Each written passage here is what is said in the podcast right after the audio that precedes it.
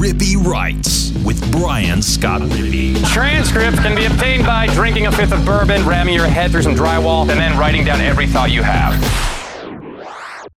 What's up? Happy Sunday night, Monday morning. I'm Brian Scott Rippey. Thanks for tuning in to another edition of the Rippy Writes podcast. On the other end of the line, as he is every Sunday, former Ole Miss recruiting specialist Weldon Rodenberg. We will get into what everyone is talking about these days, and that is ULM beating Liberty as a 32-point underdog outright. Rich Rod versus Hugh Freeze. That was the matchup we were all waiting for this weekend. Now, we will get into a ton of Ole Miss, Tennessee, and what was one of the strangest football games I can ever remember, one of the weirder football games I can ever remember, as Weldon and I were discussing before we started recording. He called it one of the dumber games he can remember. There's a lot to unpack in a game that lasted four and a half hours of real time. And then Ed Orgeron gets fired, which not only is relevant SEC news, but right in your neck of the woods. But before we get to that, I want to remind you, the podcast brought to you by Skybox Sports Picks. Who is Skybox Sports Picks? Well, glad you asked. They're the world's best gambling handicapping website, the inventors of the Skybox Matrix Interval and advanced modeling mechanism that has helped propel Skybox to the top of the industry. Need to check these guys out. Skybox went 3-3 in the week on the NFL, just kind of riding the wave there. But they're coming off, 7-0 in week one, 9-0 week three. They are way up on the NFL in the year. They had a 11.45 unit weekend in NASCAR, plus 4.9 units in college football. So back to their winning ways in college football. You need to check them out. If you're into the sports wagering scene, you're going to need some help. You're not going to need to go off your own knowledge, because you're going to be sitting there on Sunday nights, Monday mornings, already got the scaries, and you don't want the man texting you. You want to be texting the man, asking him where your supplementary income is. When is that coming and where is it coming from? You asking him to square up. Skybox is going to help you do that more consistently than anyone in the industry. These guys are awesome. They're going to have a picks package that fits your price range, whether that's month-long, season-long. I'd recommend just going the year-long, all sports. It's going to pay itself back. And then some, you're going to profit money. That's why Skybox is in business. That is what they do. But no matter what your price range may be, check out a daily pass, $10. Use the promo code RIPPY, 20% off. That becomes $8. Not a math guy. It seems like a pretty solid deal to me. But check them out, skyboxsportspicks.com. They will help you make money at wagering more consistently than you will on your own. I can promise you that. Podcast also brought to you by LB's University Avenue across from Kroger. Go see Craig.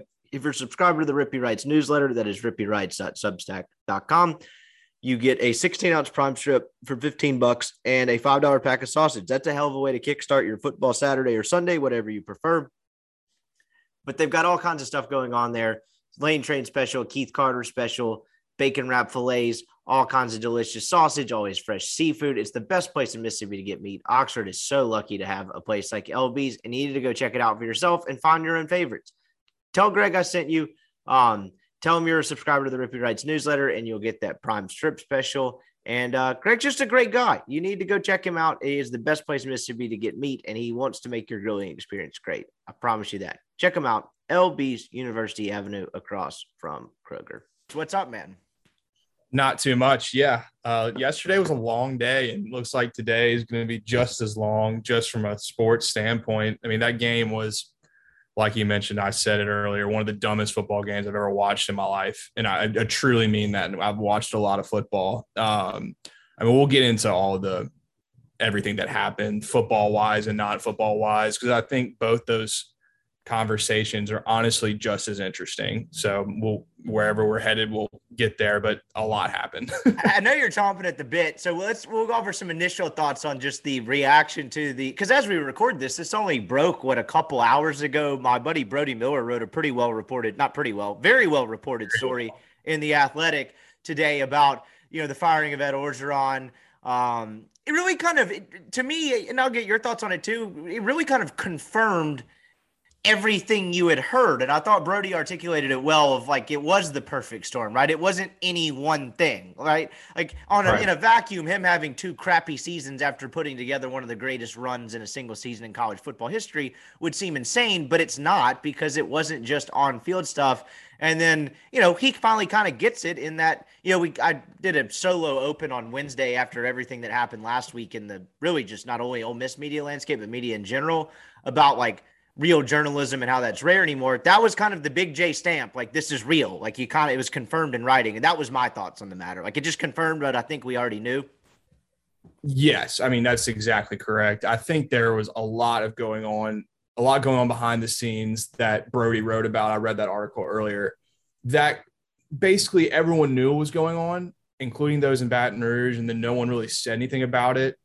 And I think it kind of stems from, unfortunately, I think it was 30 days after the national championship game, he has to file for divorce with his wife, which, if people know the story about that, was actually not an Orgeron fault.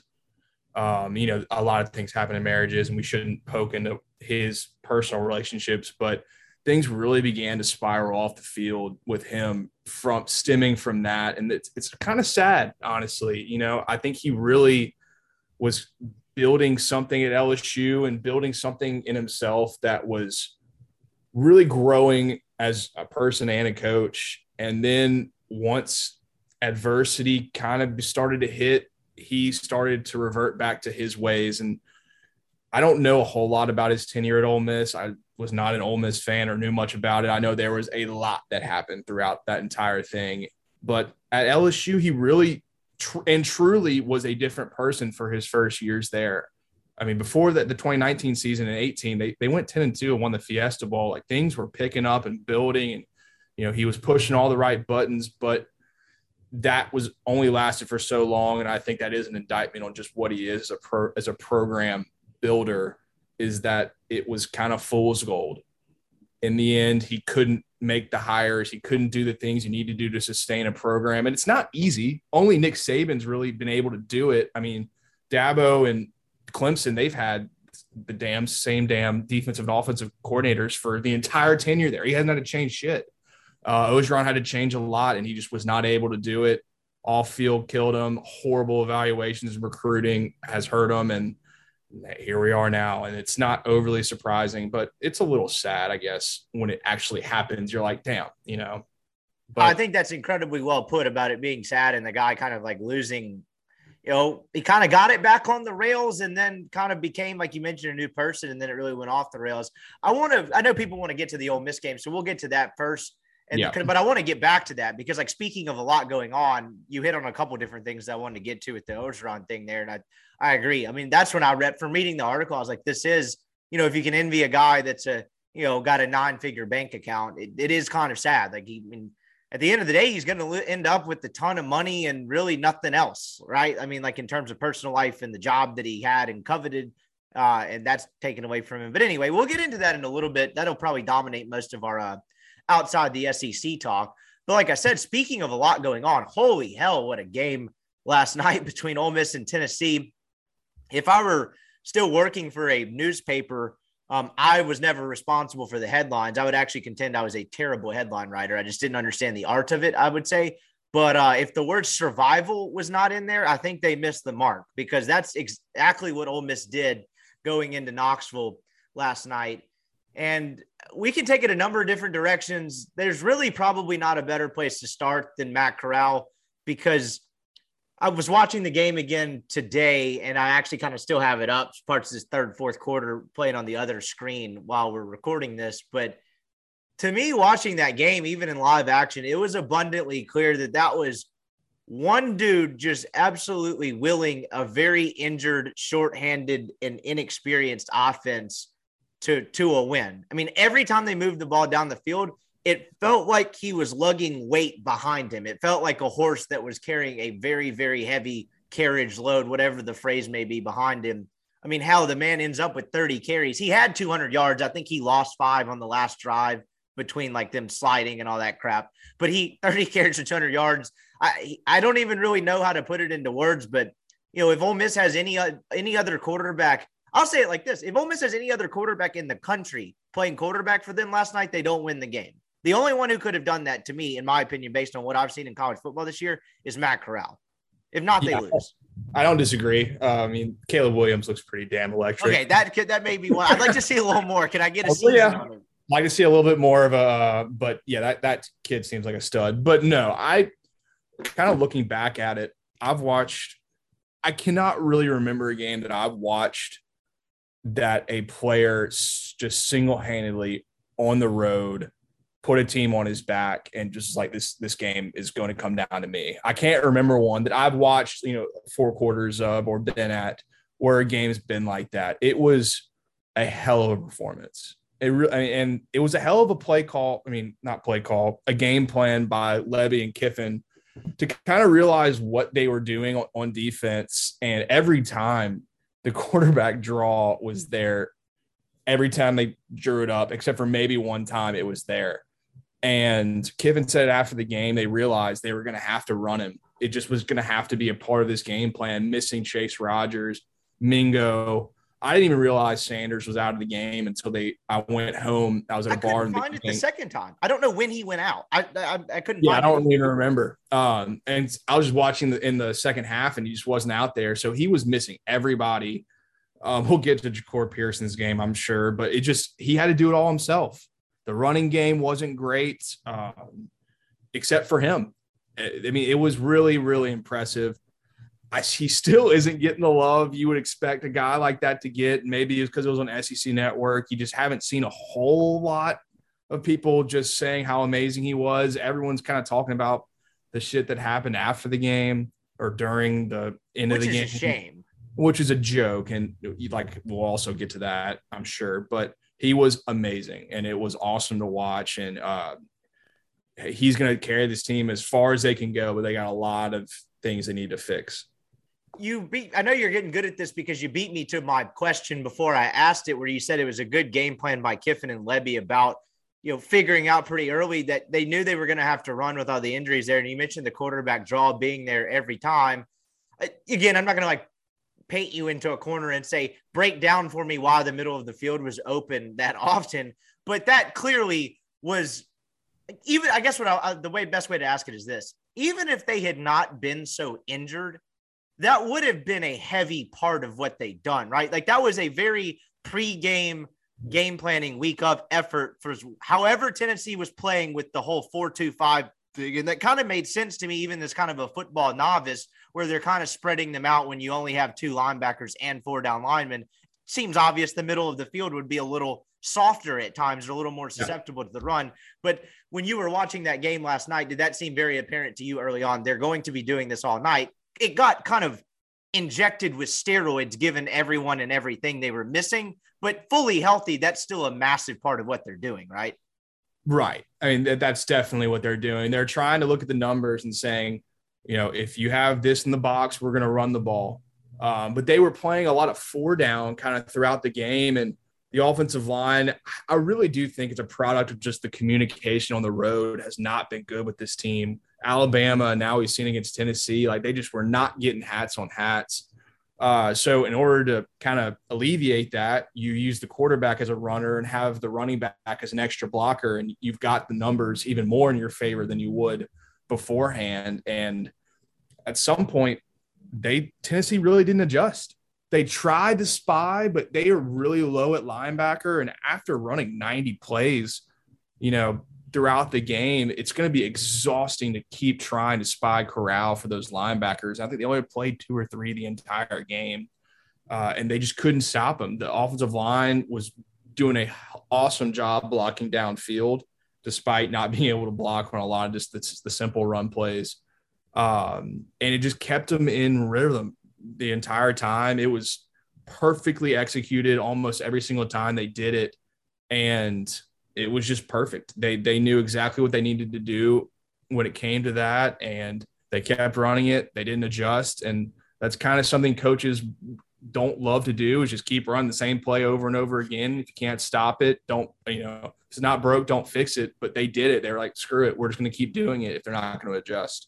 You mentioned the offensive line part of that. I think that's interesting where you said part of it's a communication issue. And I had Sean Rawlings on the podcast before the Alabama game because, as I've outlined a couple of times, I'm sure I've talked to you about this too, but I just thought he was an interesting person to talk to because he was the benefactor of kind of the crappy Tunsil situation where he's having to play as a redshirt freshman before he's really ready. But one of the things he was talked about was, I was just asking him, how loud does it actually get on the road? And he was like, dude, we went silent count everywhere, but sometimes it's so bad, noise wise, he was saying one of the indications of it being kind of next level noise is when you bring in the play call to where the offensive line has to go one by one by one and like tell it to each other. Like the quarterback can't even reach the entire huddle. And I was sitting there thinking, I was like, damn, these dudes are standing right next to each other and you can't hear Chad Kelly, you know, yelling at them. Yeah. And I know that's always a factor, but I think it's often kind of overlooked as just part of it. But if you can't hear the play call, that's very hard. And you mentioned a lack of communication. What Rawlings had the benefit of was veterans. It was Jordan Bell. It was or Justin Bell. Sorry, I messed that up. Justin Bell, Robert Conyers, guys that had been through some wars. And Ole Miss has a little bit of that up front. But Orlando Umana is a transfer. It seemed like a lot more Cedric Melton than Jordan Rhodes last night. You know, the tackles are oldish, but I wouldn't say they kind of had the seasoning that group did. I just think like having an offensive line that's kind of been through that a lot of times probably helps in some of those situations to where Ole Miss is still a relatively new group. They haven't played a ton of football together as a unit, whether that's four of them playing together or five. It's really only 2.5.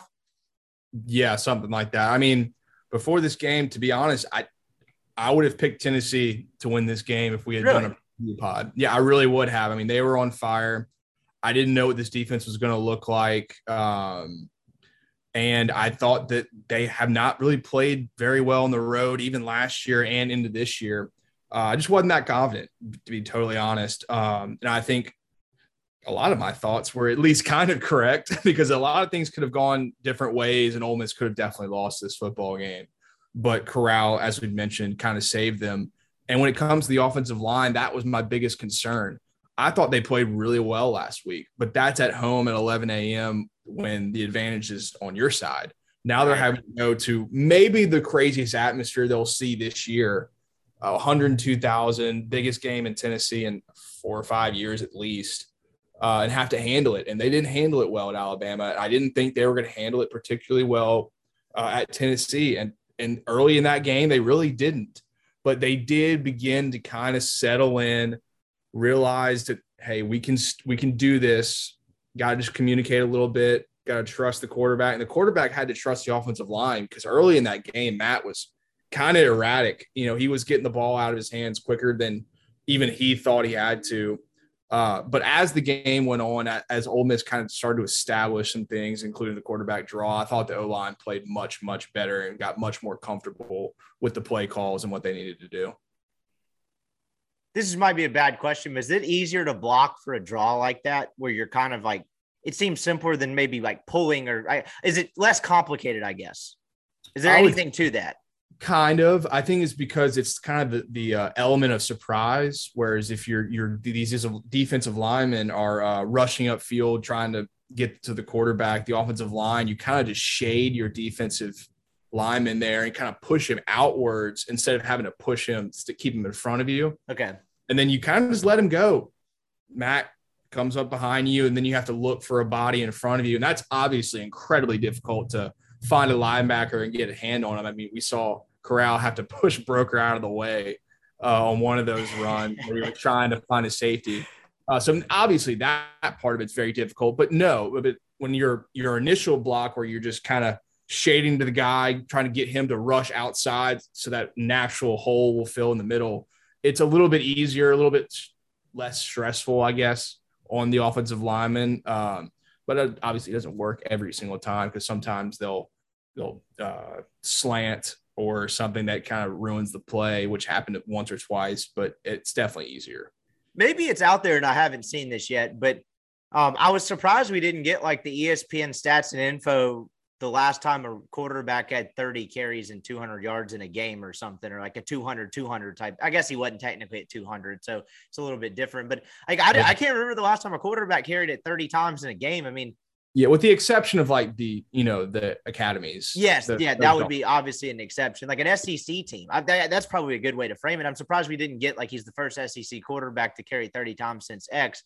It's just it really was remarkable. And you talk about fatigue; it's a good point. Tennessee didn't have much depth defensively. Ole Miss and Tennessee were really two sides of the same coin in that sense, or I guess that's not necessarily the right phrase. They were kind of mirror image each other defensively. Like Tennessee had probably played a little better. Like Tennessee had played above expectations for most of the year, but they didn't have depth either. And one of the things on the post-game show last night that really kind of like stopped me in my tracks and I had to stop for a second was like, whoa, you know, Neil dropped it on me that Ole Miss ran 101 plays on offense. I was like, whoa, like, holy cow, that's a lot. And it really wore on them. And I think you're kind of dead on to where it's like, yeah, you could try the QB spy, but that requires a lot of energy, a lot of effort. And, you know, doing that late in the fourth quarter or late in the third quarter when you're, you know, down or you're 90 plays into a game, it's really difficult to do. And I thought that was really effective for Ole Miss. And a part of that, obviously, like the part that it, like, when I mentioned it getting injected on steroids and them doing that over and over again, some of them clearly weren't designed. A lot of them were. But do you think they went to that more given the fact that Sanders went out of the game? Because all of a sudden you're looking up and you're like, it's Drummond, Pearson, and Dennis. And then, right, like, they even tried, like, a deep ball to Ealy. They were trying different things to kind of, like, supplement the passing game. The Braylon going down when you're already down Mingo, would that have – in your opinion, do you think that kind of heavily factored into their decision to continue to try the quarterback thing? Because it didn't seem like they trust the receivers and, you know, in Pearson's case, with good reason sometimes. Right. I think it definitely factored into it. I mean, Lebby knows it. Kiffin knows it. It's a players, not plays offense. And once you're losing all of these receivers, tight ends, running backs aren't getting anything going, you just have to put the ball in your best player's hands. And they were just willing to do it for the entire game, pretty much. Injury, just who cares? You know, we have to win this football game. I still hate that they have to run him so much to be successful, but you have to. I bet they do a little too. No, they definitely do. They definitely do. They don't want to do it, but with what Kiffin said after the game, they knew they had to do it in this game, just the way things were going to make it happen. I didn't watch this myself, so hand up, but I'm going to go off of a Rebel Grove poster starting a thread about this, and I don't usually like to do this without actually kind of confirming it myself, but this isn't some sort of like hot take message board rumor.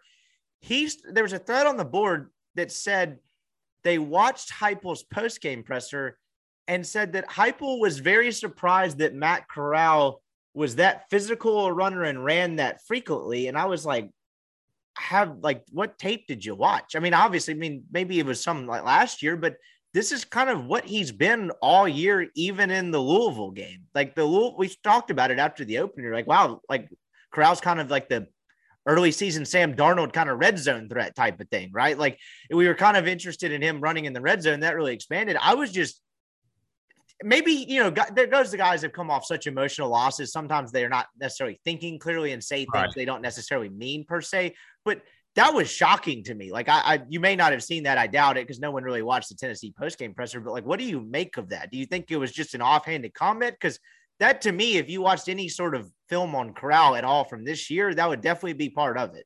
Yeah, I think he's right on one thing and wrong on the other. I think he's definitely wrong on like his physicality as a runner and his ability as a runner, because that's been pretty clear this year and even a little bit last year that the kid's a pretty dynamic athlete. And I've always really said that he's does not get the credit he deserves as a runner. I think he's even more effective at it than Plumlee was, just from an overall standpoint.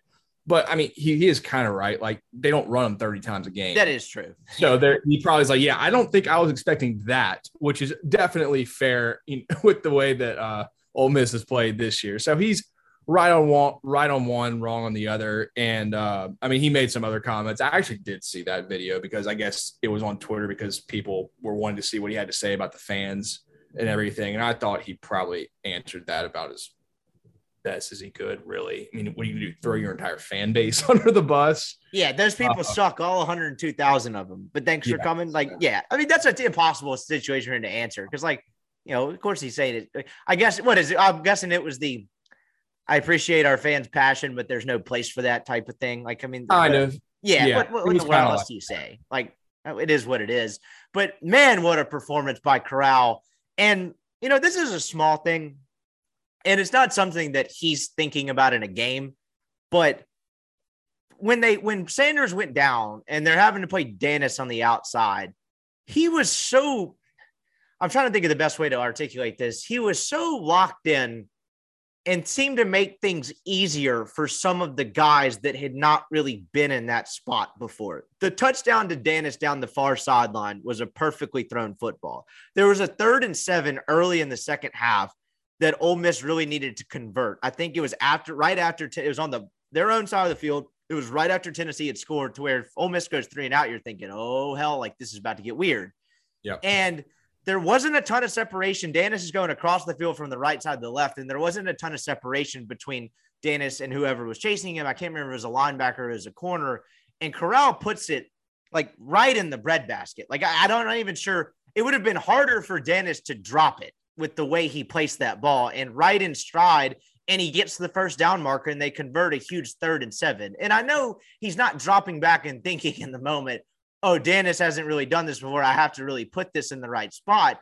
But to me, that's just the benefit of having an elite level quarterback, to where he can, you know, help elevate guys around him. Like, when people use that cliche, to me, that's part of it. Like, he made things on Dennis Jackson as easy as they could possibly be. And I don't think you get that from everyone. I don't know if you noticed some of that at all.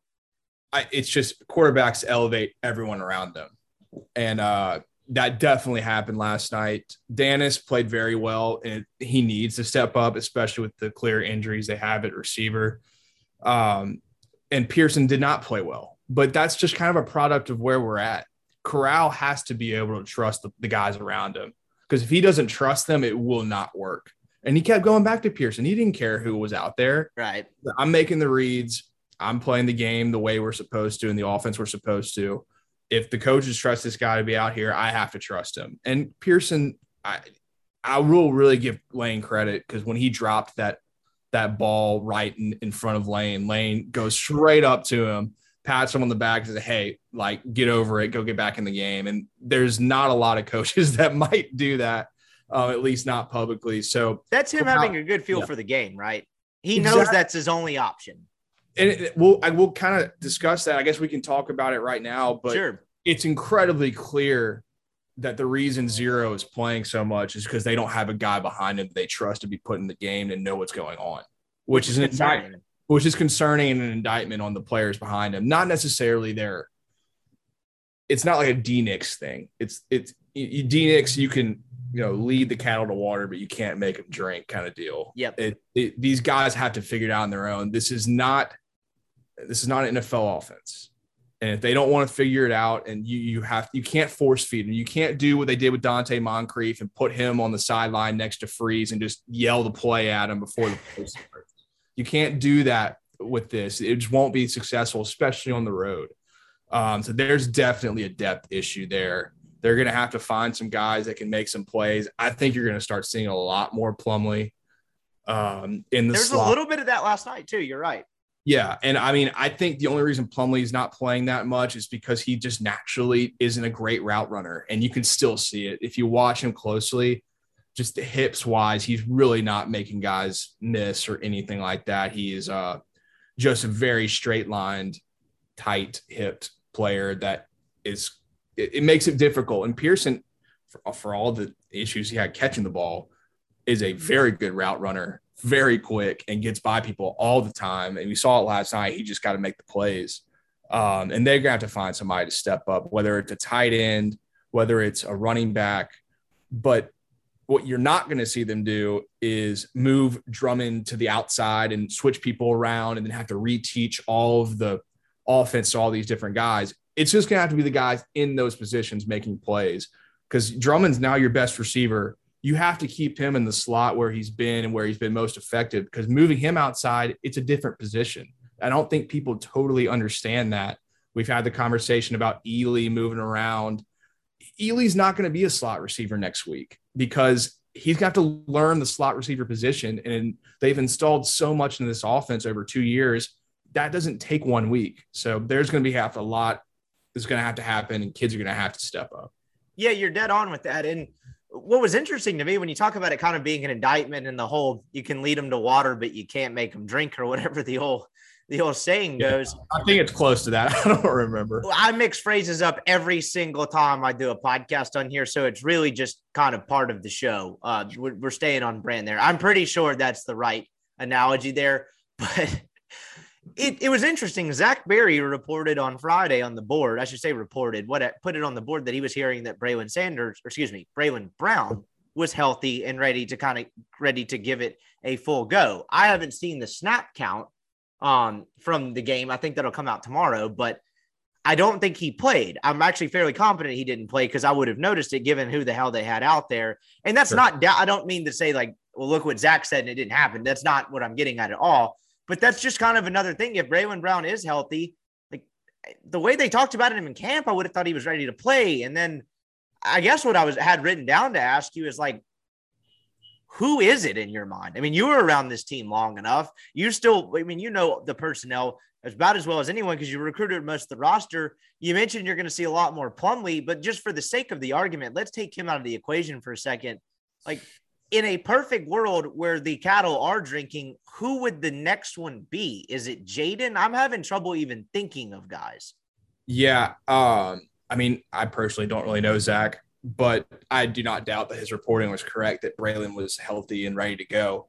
But he's also a true freshman, and they're about to go play their biggest game of the season on the road. Like, that's not exactly the best environment to get his first few snaps of real football. So that's probably what happened there, if I had to guess.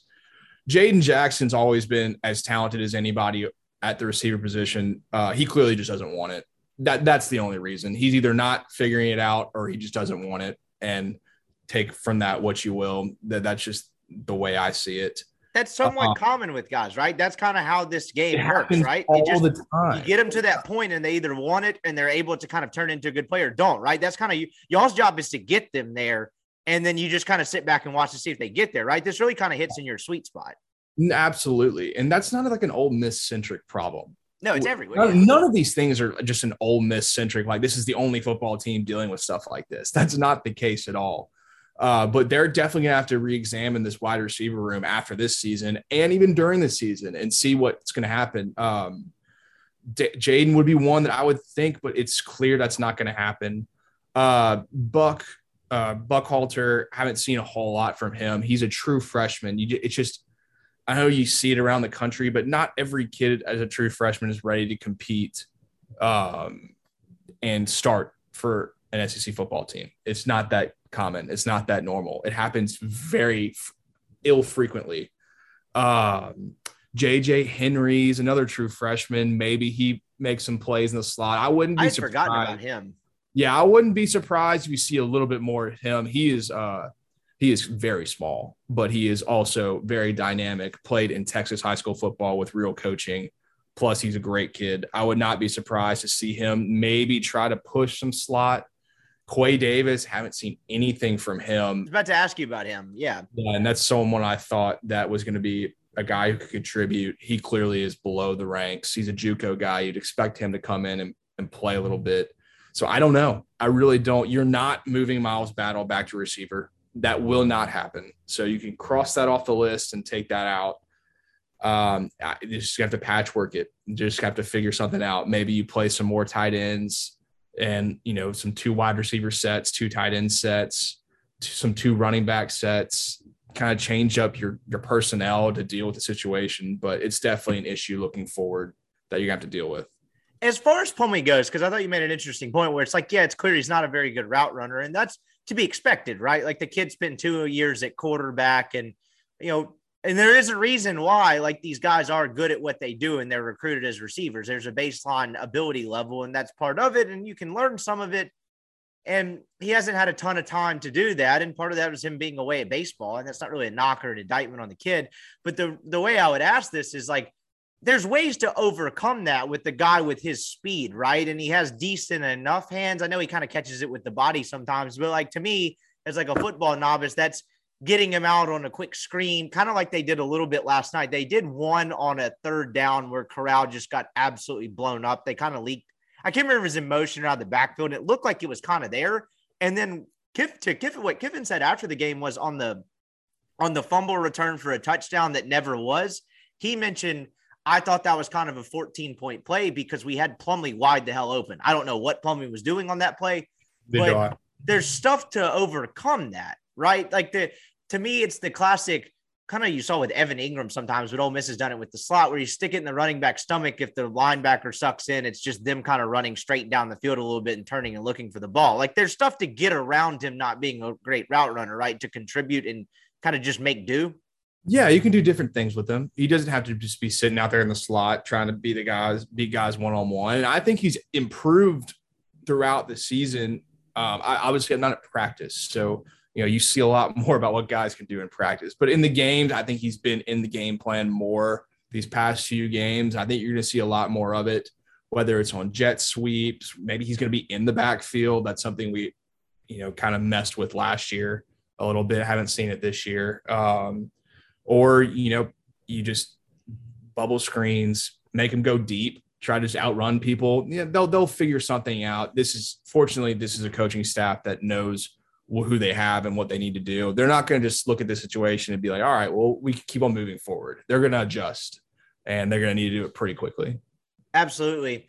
And that was another part of last night that I wrote down, and it was a little more evident watching the game today, was like, part of that has got to be a little bit of a credit to Kiffin and Lebby. And I know we kind of gave them their props and already kind of went over the whole, this was part of the game plan thing, but it really is kind of amazing to watch where Ole Miss was outmanned on the line of scrimmage at times. You mentioned the offensive line not handling well, and that's happened a couple of times this year. It was at Alabama, and Alabama is not a good example to prove the point I'm about to make, but Ole Miss was very injured and they were very shorthanded, and you never once thought, man, they can't do anything. You know, sometimes you watch incompetent offenses, whether it's college and the NFL, and they can't block and their weapons aren't doing anything. And it's like, holy hell, like this team might not cross the 50. Like there was never a point last night where it felt like Ole Miss could not move the football. And part of that has to be some schematic credit because, I mean, they were working with very kind of shorthanded guys. And I just kind of find that to be fascinating, where there's never been a game.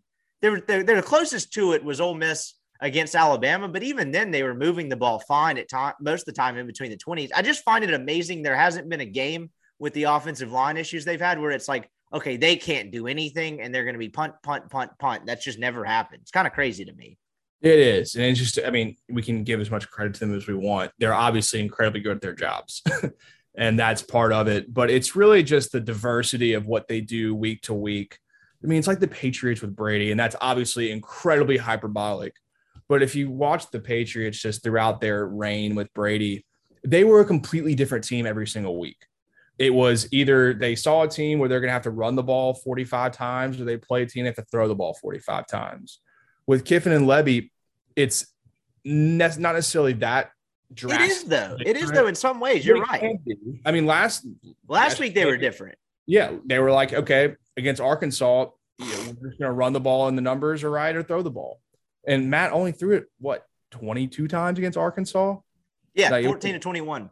14 to 21, yeah. And then last night, they're like, okay, we see what we're going to have to do. We're going to have to run Matt 20 times. And that's what we're going to have to do to win the game. So they just adjust to what the defense says, and they adjust what the personnel they have on the team is doing. And it's just not something you see from a whole lot of coaches in college football. It's very, very rare that teams will – week to week, completely differentiate their game plan to fit what their team has and does well. One of the last things I want to get to before we go to defense, because I think when we talk about the defense, it'll fall in line with a not play-by-play, but a little more linear version of how the game played out when we talk about the defense. But the last thing I wanted to hit at you, because we talked about this a little bit last week, I'm sure you noticed it too. When they started the game, it was Parrish in the slot and Snoop at running back. And I haven't seen the snap counts yet, but it was a lot of Snoop and a lot of Parrish and a little bit of Ealy mixed in. And I just got to wonder if that's here to stay after last week. We talked about it against Alabama some. I mean, even before the Alabama game, it was a little bit more of where is Snoop? And I think you're starting to see it kind of manifest itself. And I don't know what that means for Ealy. I guess the best way. What's your take on it? Like, I thought that was fascinating. I think it's clearly the right thing to do, but you know, there wasn't a ton of Ealy last night. I was trying to pull up the carries, but my computer's freezing up on me. It seems like they're kind of going with Snoop and Parrish and mixing in Ealy when they can, because it's not like Ealy's injured. If you're cleared for concussion, you can play, right? It's not like he has a hamstring at 80% or something like that. Like this seems to be what they want to do now. Did you notice that last night? Yeah. I mean, I think Parrish was probably in the slot. The script to begin games, you're always meddling with different kinds of formations. So it's kind of an anomaly. Oh, yeah, for sure. To see, you know, Ealy or Snoop or Parrish in the slot, that's a beginning of the half script. Because they ran the first play to him. But I guess my point was just kind of like you saw a lot more Ealy and, a lot more Parrish and Connor. I think so I finally put up the carry dispersal. It was 10, 15. So 10 for Parrish, 15 for Snoop, and 7 for Ealy. Yeah, and I feel like that's 7 more. I feel like he only did not even have that many. I think maybe he was not fully back from the concussion or didn't get to practice a lot, and that's why that was the case. But my head tells me that it's probably because they're way more confident in the production they've gotten out of the other two. And in my opinion, I think that's probably the right way to see it. The other guys have been playing very, very well. Neither of them had fantastic games yesterday. I still think Parrish always plays well with what he can do. He makes the most out of it, whereas Snoop needs a little bit more help from the offensive line to really gash some holes. But I think they're kind of separating themselves as the top two backs, the guys you're going to see in the game much more than Ealy, and I think it's very fair. I don't think that's anything Ealy has done. I think it's really a lot more of what the other two have done better. So as a recruiting guy, Ealy, five-star kid, right? Right. Is there a better way to use him, or does this just happen sometimes? Because when you think 5 stars is kind of your average person following college football that probably has a, you know, loose handle on how recruiting goes every year. When you think 5 stars, you think can't miss. And I don't mean like Ealy's a bust, but it just seems wild to think about that Parrish and Connor have turned into, better is a weird word, more useful college running backs for what Ole Miss is trying to do than Jerrion Ealy. I'm just curious, if you were in charge of calling plays and kind of running this offense, would you use Ealy in different ways, or is this just kind of is what it is and you're going to ride with the guys that are performing better? I'm just curious what kind of goes into this, because it doesn't seem like Ealy's necessarily done anything. The guys have just kind of risen above him, if that makes any sense at all. What would you do to use him? Yeah, I would get him out in space more, because that's clearly his most effective form of running. When it comes to 5-star stuff, yeah, when you're recruiting kids, that is, I guess, a factor, and yeah, that's part of it. But once they get to campus, no one gives a shit, and that's right. That's including the coaches. I don't give a shit what you were ranked. The guys that are the best players are going to play.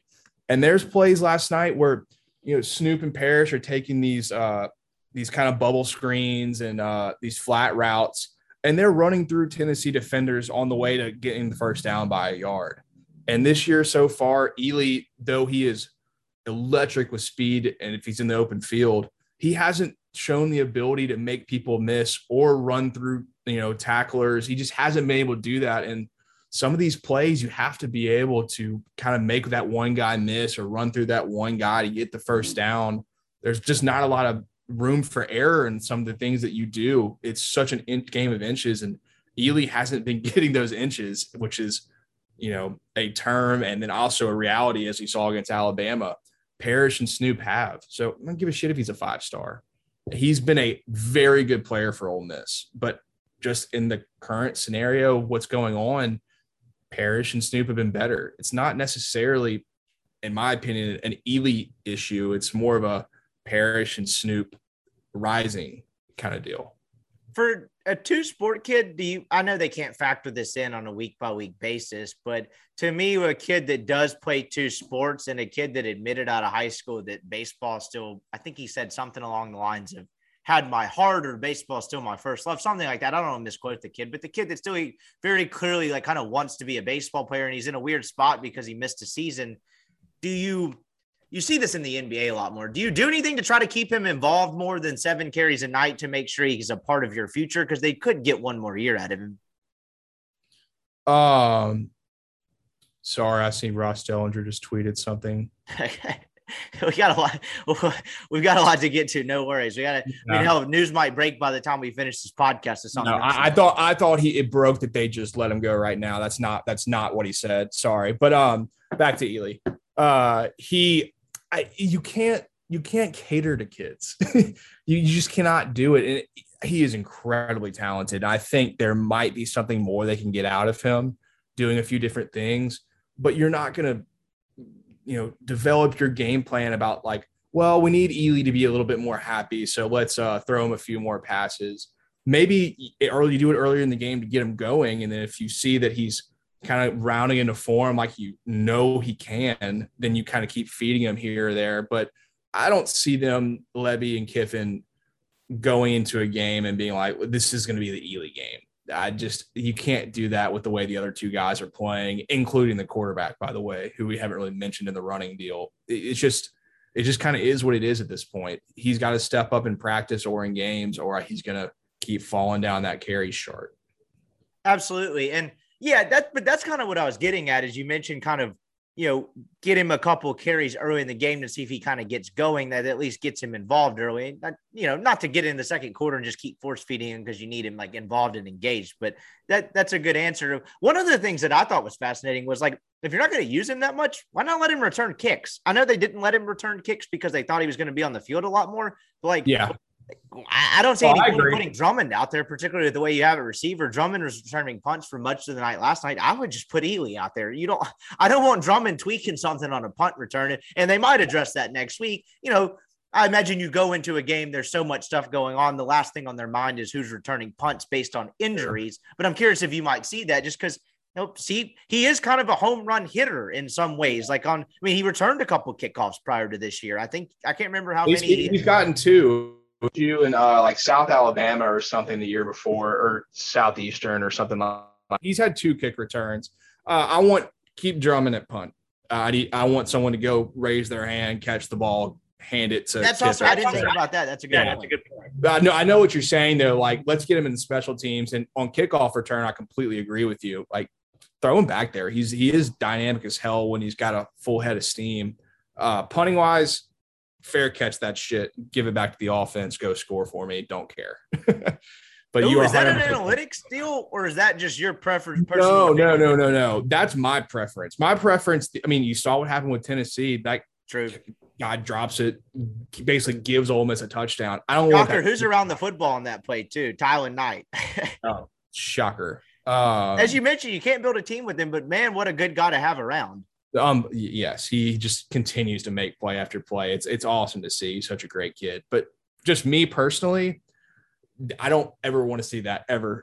Give me the guy who is so sure-handed that he's either going to let the ball drop because he's smart enough to know when to not catch it, or when it's in the air, he's going to catch it and just give the ball to the offense. I don't care.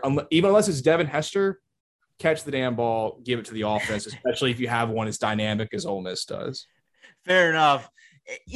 We probably did the defense a disservice going 45 minutes or however long we had without really bringing them up. But really, as we kind of dive deeper into this game, Ole Miss won this game for two reasons: Matt Corral and the way the defense played.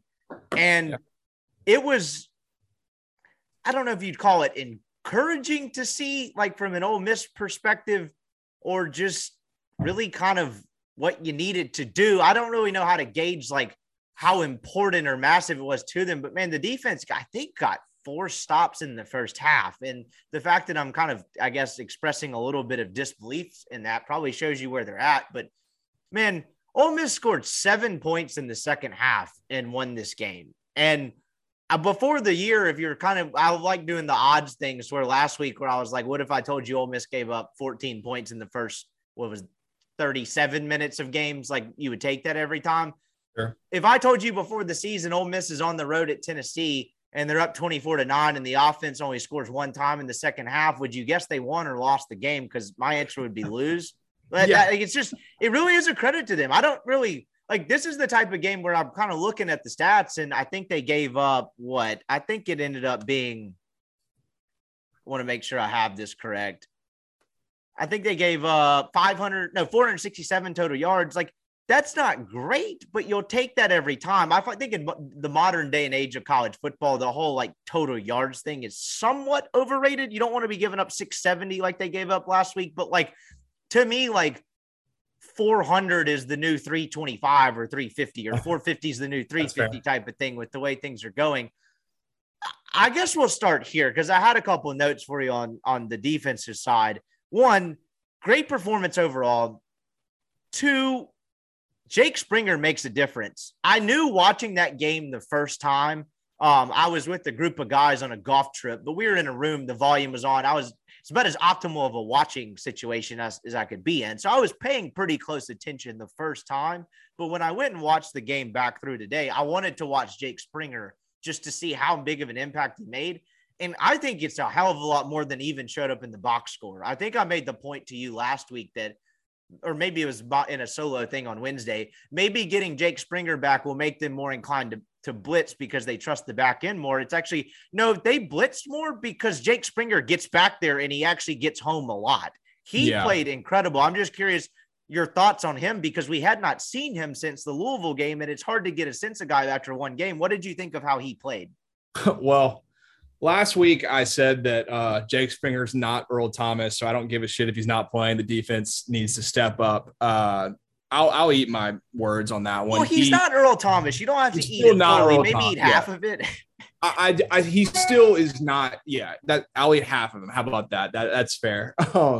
But he really seems to make a difference from a lot of phases on that defense. I watched him in practice all last year, and I'll be completely honest, nothing about what he did really stood out to me.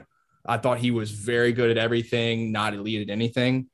I'm not 100% sure. I'm not completely wrong in that assessment because I think his pass defense, we'll get to the pass defense in a little bit, but when the pads are on, the lights are on, there's players like that. He is a completely different player whenever he's out there on Saturdays. He is physical as hell. He's an incredibly smart football player, which has never been a doubt from him. And he lets everyone else be more confident in what they're doing. So, yeah, he's still not, a first-round draft pick by any means, but just from a scheme fit, he is probably why they've switched this defense to what it is, the 3-2-6. When you have a guy playing that position, you can let Otis play what he's doing at like the star, strong safety, linebacker kind of deal. They knew that this was going to be the strength of their team, and when they were all fully healthy, it works perfectly. Unfortunately, that doesn't always happen, and we've seen it this year where Springer hasn't played 4 games in a row. So that's something you have to address. But when he's out there, he made a ridiculous difference in what this team can do. I think you hit on two really fascinating things there. And I never thought about the aspect you talked about with he gives everyone else more confidence in what they're doing. I imagine in such a violent game and kind of fast free-flying game that football is, having a guy that plays with, this is such a 1990s, 2000s announcer term, but reckless abandon.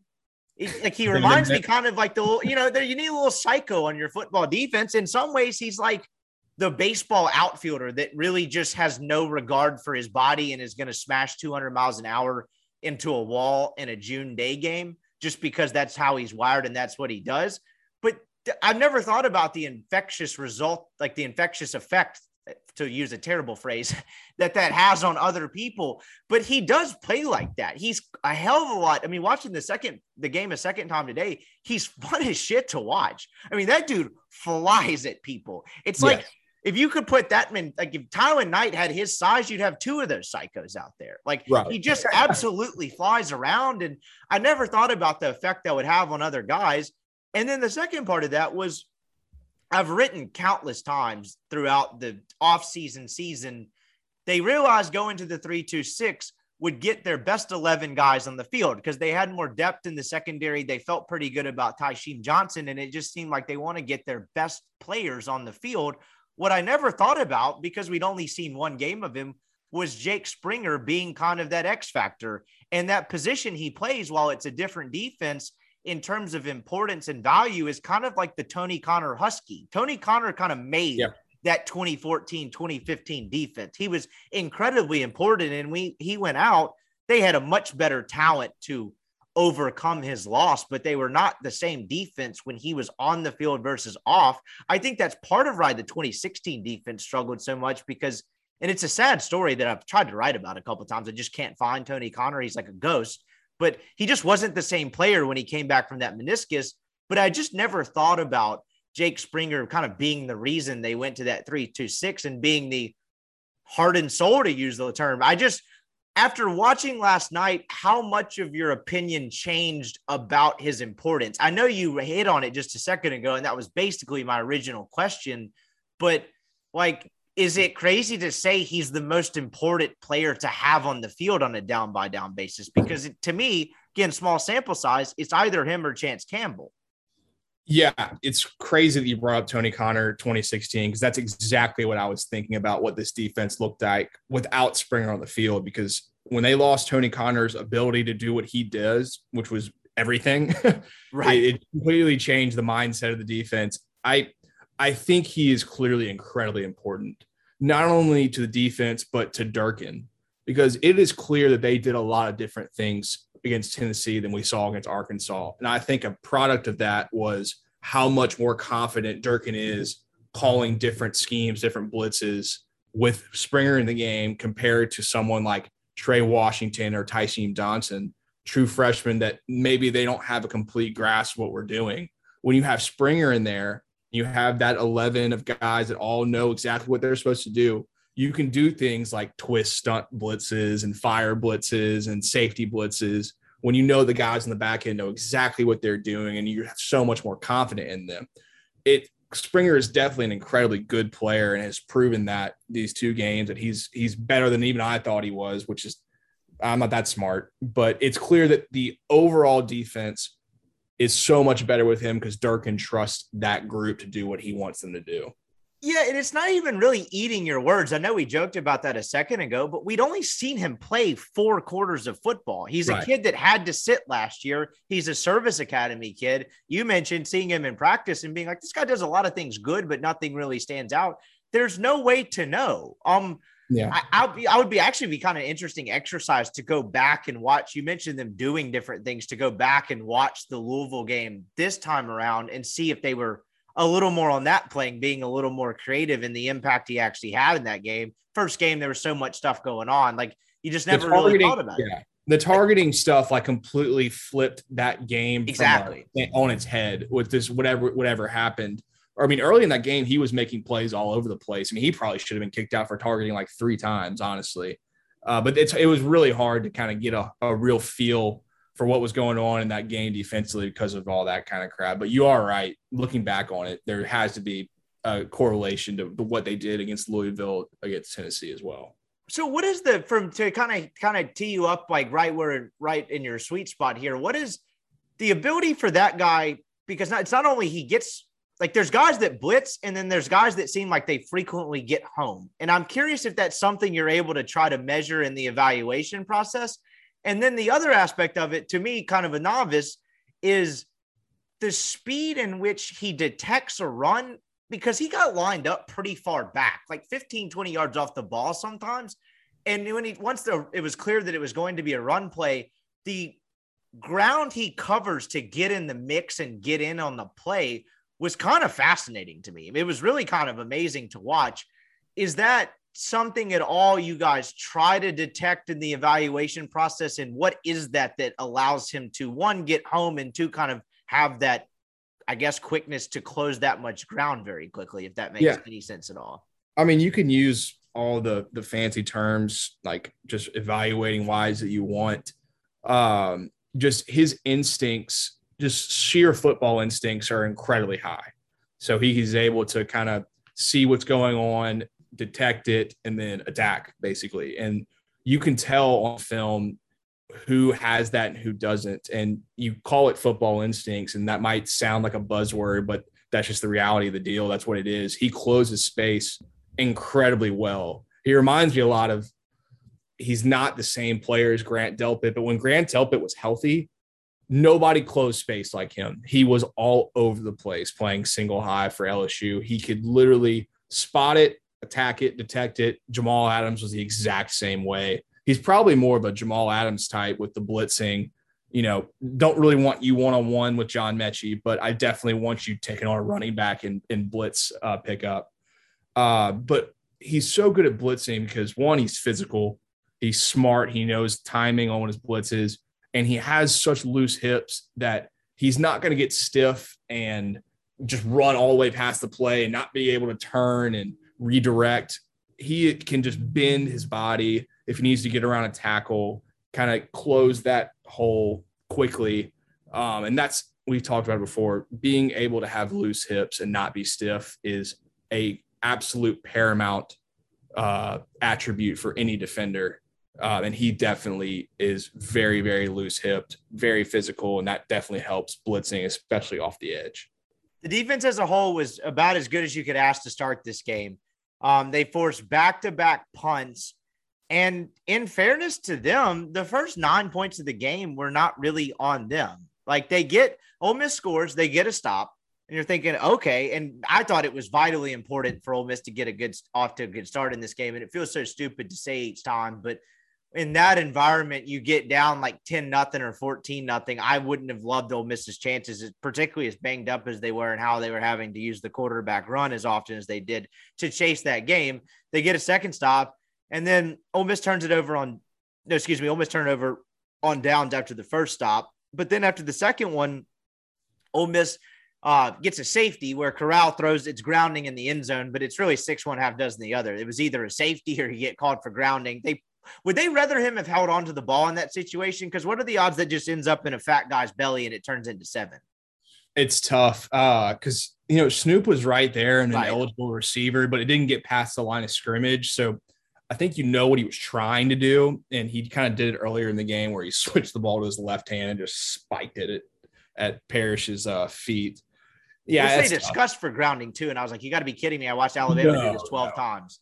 Yeah, and it's grounding is such a weird rule. I mean, they threw it on him when he threw the ball over the head of they had like three guys, and he threw it just out of balance over all of them, and he was still in the tackle box, but it was clearly going towards the receiver, but just kind of out of the way a little bit. I could not believe they threw that. It's such a weird rule.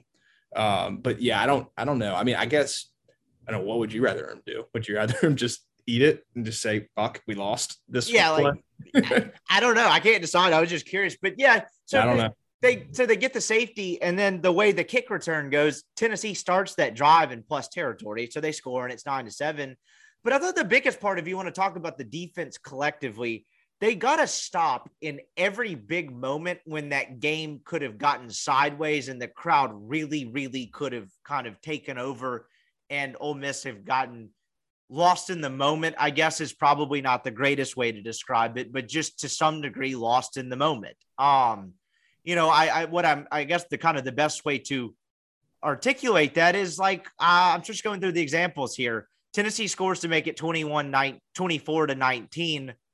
Ole Miss does not. I'm trying to think here. 24-19. The ESPN play-by-play sucks. Ole Miss gets stopped. They miss a field goal. It's the Caden Costa field goal missed, right? And you're thinking, oh hell, like, this could be bad. They get a stop there. They got off the field. It wasn't always pretty. I believe that was the one where Hooker threw a horrible ball down the left sideline, probably a miscommunication with the receiver. But when you're watching in live action, it was like, what the hell is he doing?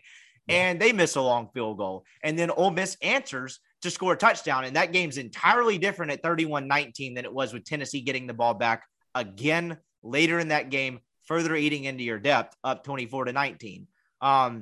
I actually thought the worst moment they had in the game was gifting Tennessee 3 points.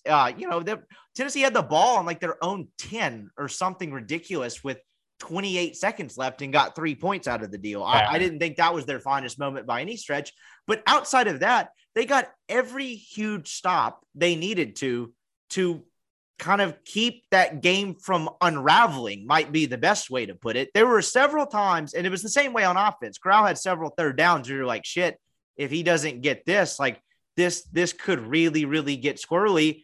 And it came all the way down to the 23.5-yard play on 4th and 24. And hell, they should never have been put in that position afterwards. From a confidence building standpoint, this has got to be a kind of a watershed moment for this team. I know it wasn't perfect, but what did you just think of the clutch stops, for the lack of a better phrase, and what that could do for the confidence of this group going forward? Because that was huge stuff in the second half. Yeah, I mean, they played very, very well. I think a lot of it is credit to Durkin mixing some things up, to the players actually making some plays. You know, that's something they were lacking last week. And, you know, Tennessee still ran like 68, almost 70 plays. So it's still a shit ton of plays. And they ran for 200 yards, but it was 50 attempts. So, like, you got to kind of just not be blinded by the yardage there, too. And that's what that's their whole plan the whole time. They know that they're going to give up some yards. That's not the issue. It's making the stops. And they did it with pretty consistent effort all night. I thought Tennessee's offensive line looked completely outmanned for the majority of that game against the three rushers. I think one of their guys, Cade Mays, got hurt, or the brother got hurt. I can't remember which. It was Cade, and Ole Miss really attacked that afterward. Yeah, and Sam Williams has not had a great year, but if you're going to give him someone that's not capable of playing on the field, he's going to eat their ass the entire game. I mean, and that's what he did to that guy. He completely killed him. And you could tell he had confidence. And that's something you haven't seen from him was – he kept beating his guy, beating that guy. And he was like, I can just do this all night if I have to, you know, then that's going to be the case. Quentin Bivens played very well towards the end of that game. I thought Hooker really helped Ole Miss because his pocket awareness was just horrific the entire game. I mean, he was just running into the back of his own offensive lineman. He was really, really helping Ole Miss's pass rush by just sitting in the pocket, staying there, and then when he got outside of the pocket, never had his head downfield, never was looking to make a play, was just looking to run for 5 yards and get out of bounds. But that's a credit to the Ole Miss defense playing well in the back end, which is something I was very nervous about going into this game. They played awesome, and you got to give credit to them after last week, coming back on the road and playing like that.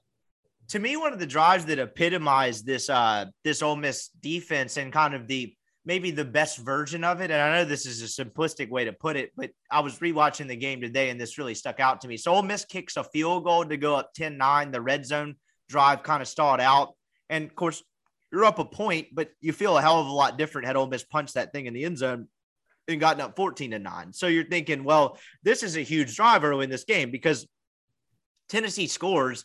And I mean, you're basically down a touchdown, right? They're probably going for two. They may not have been chasing the game at that point. But to that point, had Tennessee scored at that drive, you were thinking, wow, Ole Miss had an opportunity here to really kind of create separation early in this game. And all of a sudden you're going to look up and they're down 17-10. But that didn't happen. Tennessee went 3 and out. And I believe the net on that drive was negative 17 yards. And it went halfway productive run. I think they got 2. Springer sack where he just comes bull rushing down the left side and gets him. And then on third, that sets up a 3rd and long. There was a penalty mixed in too, but Cedric Williams and Sam Williams both got to Hendon Hooker and really shut down that play before anything that got going. And that light bulb kind of went off in my mind watching that this morning was like, that's kind of like, if you're talking about more aggression, fully healthy, and get the best version of that, that's the kind of stuff they're going to need to do to get stops. And those are the people they're going to need to get it from, right? We talked about the guys out there needing to play better. To me, that epitomized that. And I thought that was an important moment in the game. And then, I mean, pick your important moment in the second half. They got every stop necessary, and it wasn't always pretty. This is probably as good a time as any to 4th down and 24.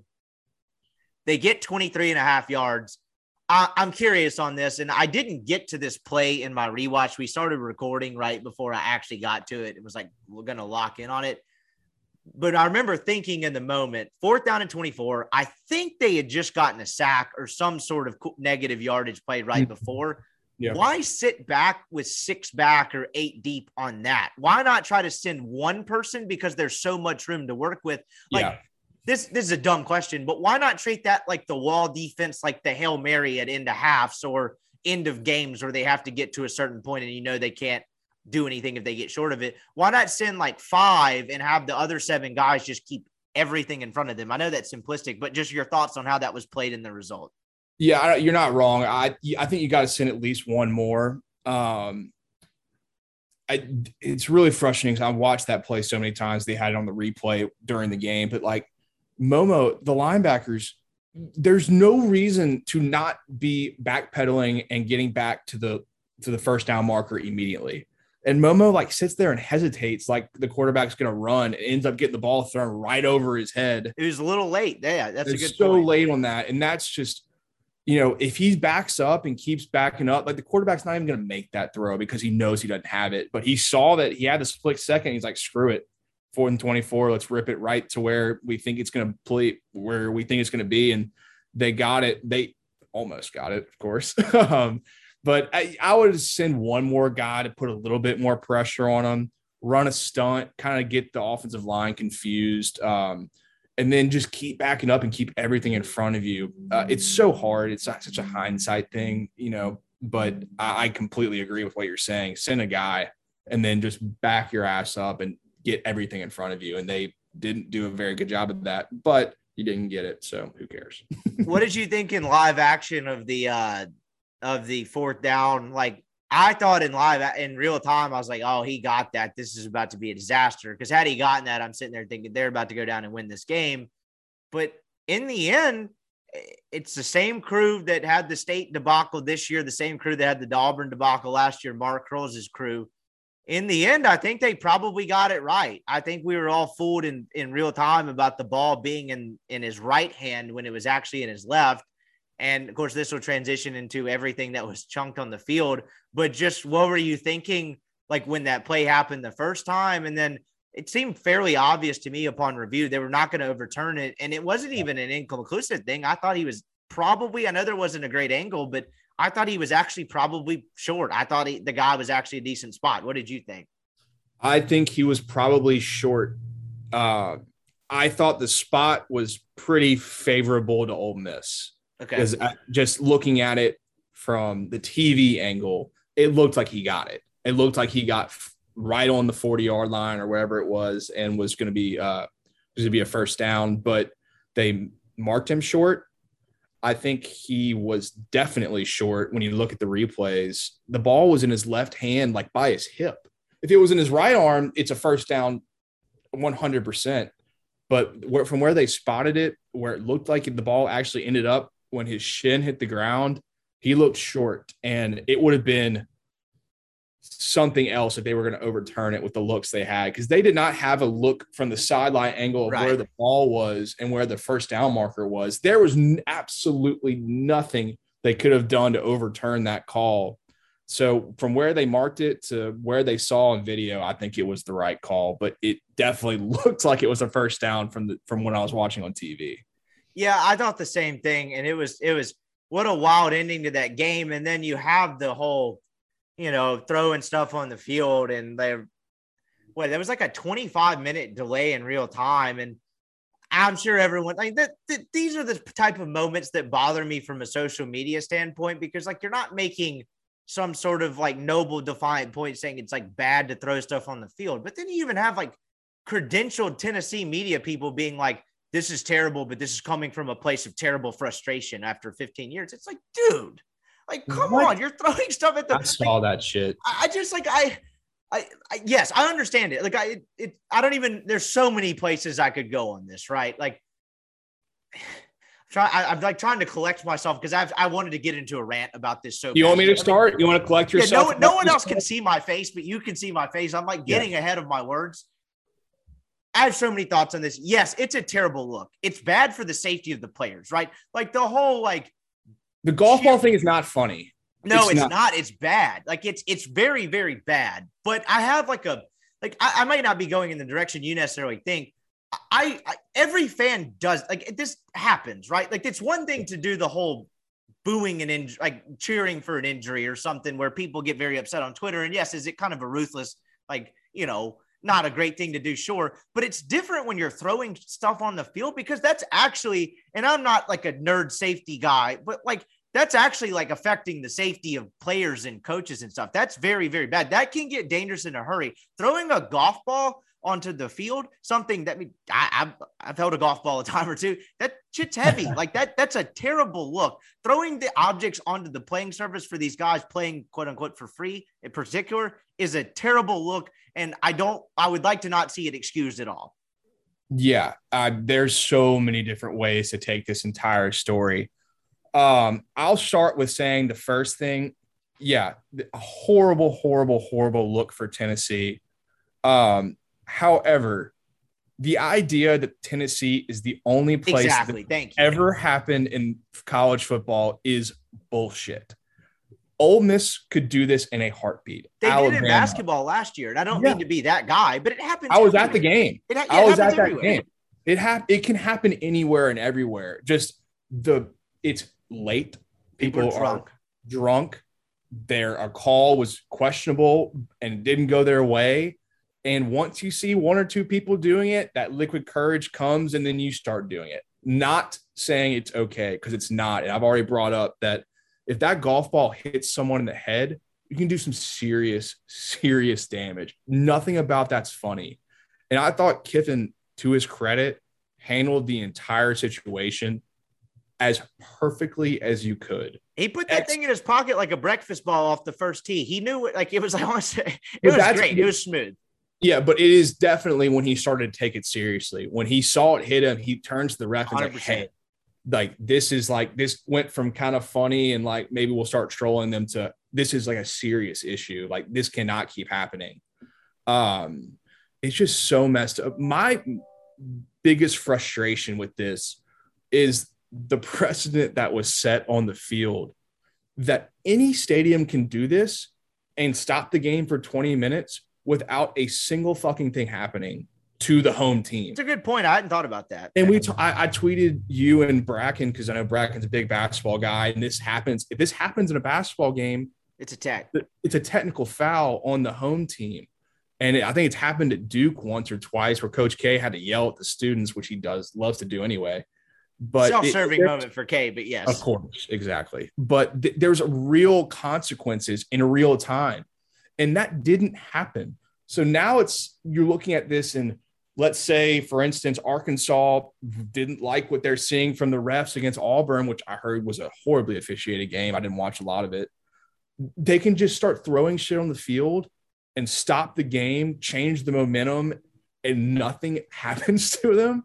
That was the craziest thing about it all. I thought there was going to be a flag, or they might just call the game because of the situation. Yes, you cannot control 100,000 people, but there has to be something put into the rules. You can't do this again. You can't have this happen again. In soccer, they kick the fans out for the next game. That'll never happen in college football, just from the money. Like, that'll never happen. But there has been no judgment made. Money fine does nothing. Well, Sankey put out a firm statement, which I thought fixed everything. Oh, okay. Yeah, real firm. And, Sankey's done pretty well at what he's done. But he's going to have to – I don't know who it's going to be. Someone's going to have to be a really, really bad guy. And poster child. And it's going to be either the president of Tennessee, the athletic director of Tennessee, who it definitely won't be. Danny White ain't doing shit. Or it's going to have to be Sankey. I don't know who it's going to be, because but I don't want it to be a Tennessee thing. This has to be a SEC-wide, college football-wide thing, setting a precedent that you cannot do this and expect for your team not to be penalized or your fan base not to be penalized, because you're one golf ball away from hitting a trainer, a player, your own ball boy on that side. You could take someone's eye out. You could give someone a concussion. It's so bad and so not as funny as I think Twitter wants it to seem. Something has to be done. It's crazy. You're exactly right. And, last night when I was on the post-game show, and this was, 15 minutes after the game ends, and I hadn't really had time to process a lot of what I thought about it.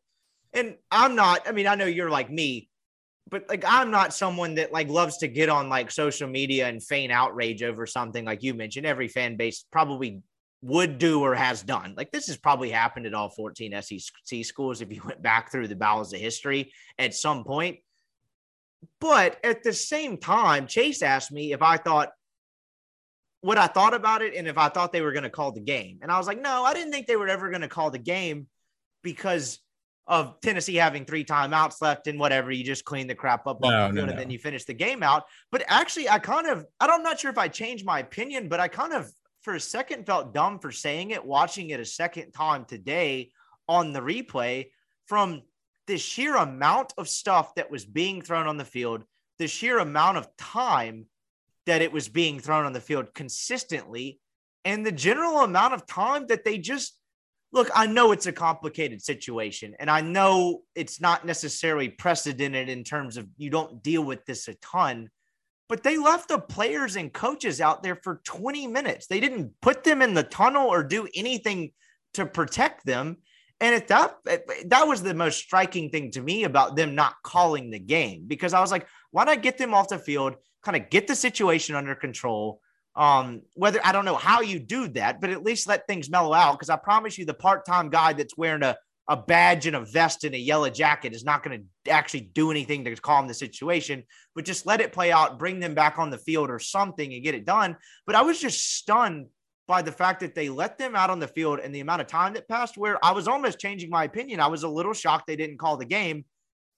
Whereas I'll ask you, if Tennessee has one timeouts or no timeouts left, do you think that thing gets called? Because I would probably answer yes. I don't know. You might have like a legitimate riot on your hands. Yes. With that many students who are drunk and looking to do something stupid, if they would have just called that game right there. I mean, I didn't think about that. Seriously, you don't know what happened. All it takes is from one idiot to jump on the field or something, and then you have like a real incident on your hands, not including the Lane Kiffin back in Tennessee. I mean, most of these fans are not maniacs, but I've been a student. No, I would never do anything like that, but I know some people that might. If they're at home, they lost a game, they feel like they've been cheated. It just got so serious pretty quickly. And there was a lot of people trying to play, figure out what to do. I mean, the leader of the Mississippi Mafia, John Miller, out there. You don't ever see John Miller. John Miller, if he's front and center on a camera during a football game, something is very, very, very wrong. That does sound mob bosses. I kind of like it. Yeah, and that is exactly what we got. It's just a crazy deal. I don't know what to think about it. I'm fascinated to see what comes of it. I'm not sure anything comes of it. That's probably fine, but does that count? Nothing. Exactly. Unless it's like a $2 million fine, like a, hey, don't do this again. That'll make a real difference. But if it's like a storming the field, $250,000 deal, it does nothing. Yeah. So, and the other part of that was, and to kind of go back now that I have a little more clarity on just like what I was trying to say. I quote tweeted that last night. I probably should have just put my phone in my pocket because it's been a long day playing golf, some beverages consumed. But like Wes Rucker, the Tennessee 247 guy, who I don't know. I'm sure he's very good at his job. I'm not like trying to like crap on the guy, but him being like, this is terrible, but it's coming from 15 years of frustration. It's like one dude, a good chunk of the guys people throwing stuff out there were 3 to 6 years old 15 years ago. Like, they don't remember. They don't care. Like, no. And the other part of that is, like, any buts or, like, hey, this is the context to it. Like, it's just you're exposing yourself. Like, there's no way to just say, hey, yeah, I get it. I know this is bad, but here's why they're doing it. It's like, come on, man. Like, you're a credentialed member of media and you're sitting there going 15 years of frustration. It's a football game. Who cares? SEC officiating is bad across the board. Each team outside of probably Alabama has some sort of sob story where they were screwed by SEC officiating. Absolutely. Like, that's not any sort of like conspiracy against Tennessee or some sort of remote justification or even color or context that needs to be added to the situation of why golf balls and mustard are being thrown at players on the field. Like, it's a joke. But the second part of that is, this is more of like a social, this is probably designated for another podcast where I just rant by myself when I can't fill time with a guest. But like the whole like social media thing of like terrible look for Tennessee, like worst fan base ever. It's like, I don't understand that, because this would happen anywhere. And you mentioned like being a student, being 20 years old, and like, it's easy to say you would never do it. And I mean a collective you, not you. Like, I don't think it's great. I think it's a terrible look. I think it's a terrible thing to do. But 22-year-old me, quite a few whiskeys deep, that sees 50 people throwing stuff on the field, I probably wouldn't do it. But I can't like 100% guarantee that 22-year-old me seeing 50 bottles thrown around me wouldn't just get in on the action and throw it somewhere, whether it's aimed on the field. You know what I mean? Like, oh yeah. And now I'm sitting there circling back saying, I'm justifying it. I'm just saying like this would happen, could and can happen anywhere. And my least favorite word, and it honestly cracks me up, whether it's the internet sphere in general, is the word class. Like, I don't understand what the word class actually means. Like you're either a decent acting like a decent human being or you're not. And we're all kind of animals in some ways, and we all have flaws and we all act shitty in certain moments. But the whole like keep it classy thing, I don't understand that. That's, to me, that's just the dumbest thing ever. When someone says like classless or classy as always, that's a dead giveaway that you're just kind of relishing the moment to kind of feign outrage because you love being offended online. To me, that's just complete crap, because this could and would happen anywhere. So this is not uniquely a Tennessee thing. I think that's an important context to that. And unless you have any more thoughts, they've probably spent way too much time talking about stuff being thrown on the field. But the last thing I'll offer you, who the hell is bringing mustard to a game? I know it's an old man move to bring hot sauce in your back pocket everywhere. Where's the man getting a bottle of mustard? Did he run to the concession thing and was like, hold on, I'm out of ammo, and chunked it? Like what's your take on the mustard being thrown? How does that work? My guess, that's my guess is, I mean, remember it's 20 minutes. I think someone, they had a lot of time to throw it. Yeah. I mean, they usually close down the concessions during the fourth quarter. Somebody ran in there, jumped over a counter, took a bottle of mustard, then just chunked it. That was probably my favorite thing I saw. Also, the balls of somebody clearly in the line of sight of Lane Kiffin and two cops just throwing a water bottle full of on the way out, and he dodelled on the way out. Like, that takes some real balls. They can easily get you arrested because you're just in the line of sight. I mean, came right from in front of them. And then obviously, who the hell has a golf ball? I mean, all of the above. It was pretty amazing, just the whole scene. And like, I think we're both agreeing, we're not like clutching our pearls over this whole deal like some people are. I mean, it was a shit show, and I think the way it was handled was a shit show, and it looks like the outcome of it's going to be a shit show, and that's just the reality of the situation. You can laugh at some things while also realizing that this was not cool and could have been a lot worse. I think that's enough on it, but I do think that along with the game, that this was a crazy story. And I think we've covered it the time adequately because it's crazy. It was bizarre though, right? Because when you've seen this happen before in sports, but I think the length of time made this unique, right? Because I'm pretty sure you were probably like me, where it's like, this is not a great look. Some couple idiots threw some stuff on the field. They'll get it cleaned up, and Ole Miss will try to salt away this game. And then it just kept going and going and going and going. Where after like 5 minutes, I was like, this is getting really, really ugly. And that wasn't even halfway through. I was kind of taken aback and amazed by the amount of time it transpired. I mean, that was, look, I know I just kind of crapped on everyone for saying like classless and it's an ugly look. And it is an ugly look. It's just not unique to Tennessee. This happens with drunk sports fans everywhere. But it's worse than your typical couple guys throw some shit on the field, they clean it up, the game ends. That was, you mentioned a borderline riot. That was brewing on something being beyond the normal trashing of the field, if that makes any sense. That was weird. Well, I didn't realize you're kind of watching on TV, and then the camera kind of pans to the sideline and you see how many bottles of water, how many things were thrown. And that's why I got so mad at, like, I understand Heupel saying it and the athletic director saying it. We're like, we don't want to let a few fans ruin this experience. You can't just throw your fan base on the bus. It's a great point. It's not a few, though. From the Tennessee side, I get that. But do not mistake it. This was not a few fans doing this. There were no less than 500 pieces of shit thrown on the field. I mean, there was so much trash thrown on the field. It was not a few fans. It was not from just the student section. If it was a whole ring on the Tennessee sideline, the end zone, the Ole Miss sideline, it was from everybody. It was a collective, impressive effort of bullshit. And it just was insane. Absolutely. Like I said, this is the dumbest football game I've ever watched in my entire life. It lasted 4.5 hours. The game was 4.5 hours from start to finish. It was unreal. It really was. You're right, though. That's a great point. It's like, you can usually play off it. Let's not let the actions of a few ruin things for everyone else. And it's like, that was not a few. I saw the amount of trash. It was an ugly scene. But kind of to wrap things up before we get around to the around the SEC stuff, the game should have pretty much ended right there. If I were Lane, I'd have been lobbying it for the end. But I meant like Ole Miss getting the ball back. Like, that game should have never really been in the balance the way it was. And the part of that, I guess what I mean is, even though Tennessee had 3 timeouts left and Ole Miss doesn't get the 4th down, that should have never gotten to the 20-yard line with them having a realistic shot to win. The first question I'll pose to you is, I don't really blame Ole Miss for the way they handled the fourth down thing, or the last drive. Like, salting away a game is hard, particularly when you're an up-tempo offense. But what did you make of the way things transpired after that? The first thing I'll ask you, why was that football not punted out of bounds? Why would you give them a chance to return? I saw you tweet that, and I thought the exact same thing. I cannot believe they didn't put the ball out of bounds. Kiffin never even mentioned it afterwards. He just said something about the return. That was bizarre to me. I figured in hindsight, he'd been like, yeah, we should have punted it out of bounds. That was weird. Yeah, I couldn't believe it. That happens all the time where they don't do it when you should have. And there's it's very possible they told him to do it and he just kind of didn't do it. I mean, punting, I've never done it, but it's not exactly the easiest thing to just be like ball going there.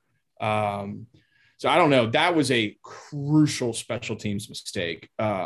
Either you've got to punt the ball so high in the air that you force them to fair catch it, or you just accept losing 10 yards and punt the ball straight out of bounds. I couldn't believe that they did that.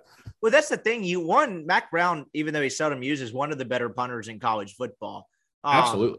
And even if he just say he cold-blooded shanks it, they're getting the ball at worst at the 35 with no timeouts left versus where did they start the 40? What? It was 40.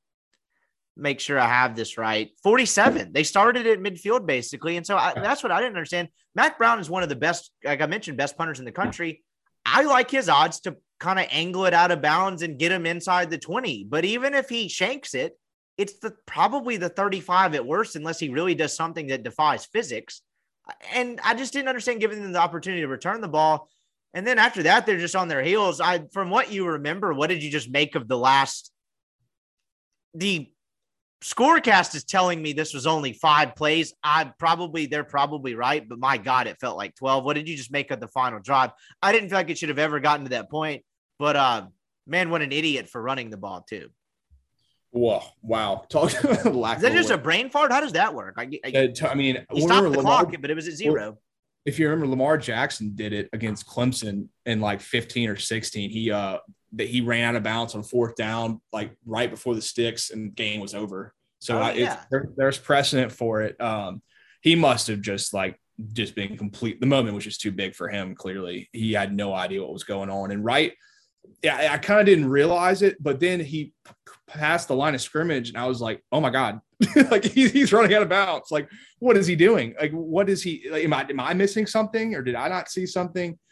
Insane. I also thought on the second to last play there, you got to bring someone. This team is bad. They kept sitting back. I didn't like it. They kept sitting back. You just never know what's going to happen in the end zone. A tip ball.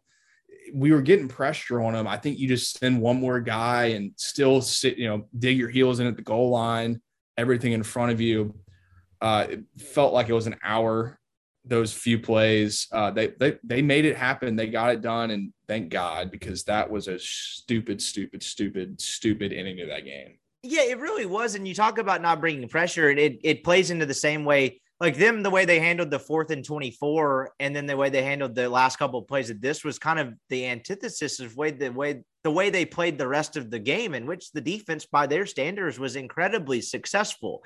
And that's what I don't understand either. And I was writing down some thoughts in preparation for this podcast this afternoon as Baker Mayfield chucked a Hail Mary before halftime to someone double named Jones, who I don't remember who it was. But it's not the point, but it was just kind of a funny moment because I was like, in the day and age of guys being able to chuck it down the field and you have freakishly athletic receivers, wouldn't the name of the game without being overly irresponsible with it is not letting the quarterback get off a decent throw, make him throw off plane to where he doesn't get any mustard on it. That to me would be the best way to stop that versus just having a bunch of guys that are shorter than the receivers that are covering, trying to bat it down or play defense. I just didn't understand that aspect of it. And then like you mentioned, the Joe Milton thing, it's unfortunate that Hendon Hooker got hurt. Like him not being able to finish that game it stung for Tennessee. It worked out for Ole Miss, but we talk about the way we process things in football. Like it was like, oh hell, oh hell, oh hell. And then he crosses the line of scrimmage. And I was like, I paused for a second. And as soon as he took 2 steps past, I was like, oh, the game's over. Cause he wasn't scoring the short side of the field that. Like it's, I don't know about you. As soon as he crossed the line of scrimmage, it took me about a half second. And I was like, oh, this ended that way. Yeah, same exact thought process. I literally saw him heading towards out of bounds, and I looked at the clock. I'm looking at my girlfriend. I'm sitting there watching the game. I'm like, what's he doing? Did that just happen? Like, what is he doing? I couldn't even believe it. I was just, I mean, that's the perfect ending to that stupid game in the first place, but it was just bizarre. And it just, like we've talked about, everything with this game was just bizarre. It really was, but it's a good win for Ole Miss. Neil McCready wrote a good – McCready, sorry, I keep saying it. I've known Neil for 5 years and figured out his last name was pronounced differently like a month ago. But he wrote a good column about it after the game. I encourage you to go read it at rebelgrove.com. But he talked about surviving. And as I mentioned at the top of the show, when we first got in this game, it was like Ole Miss surviving. And not to pat myself on the back, I get 99% of things I say wrong, but occasionally a blind squirrel finds a nut. After the Arkansas game, we were talking about the grand scope of the SEC West and what we thought Ole Miss's outlook was. And I was like, it's going to be a lot more games like this. And I think I said, like, not literally like this for the sake of Ole Miss's heart rate and, liquor cabinets amongst fans. But I just thought it was going to be a lot more coin flips and toss-ups. And what do you know? A week later, they played an even crazier game. And honest to God, I don't know about the LSU situation. We're about to get to that.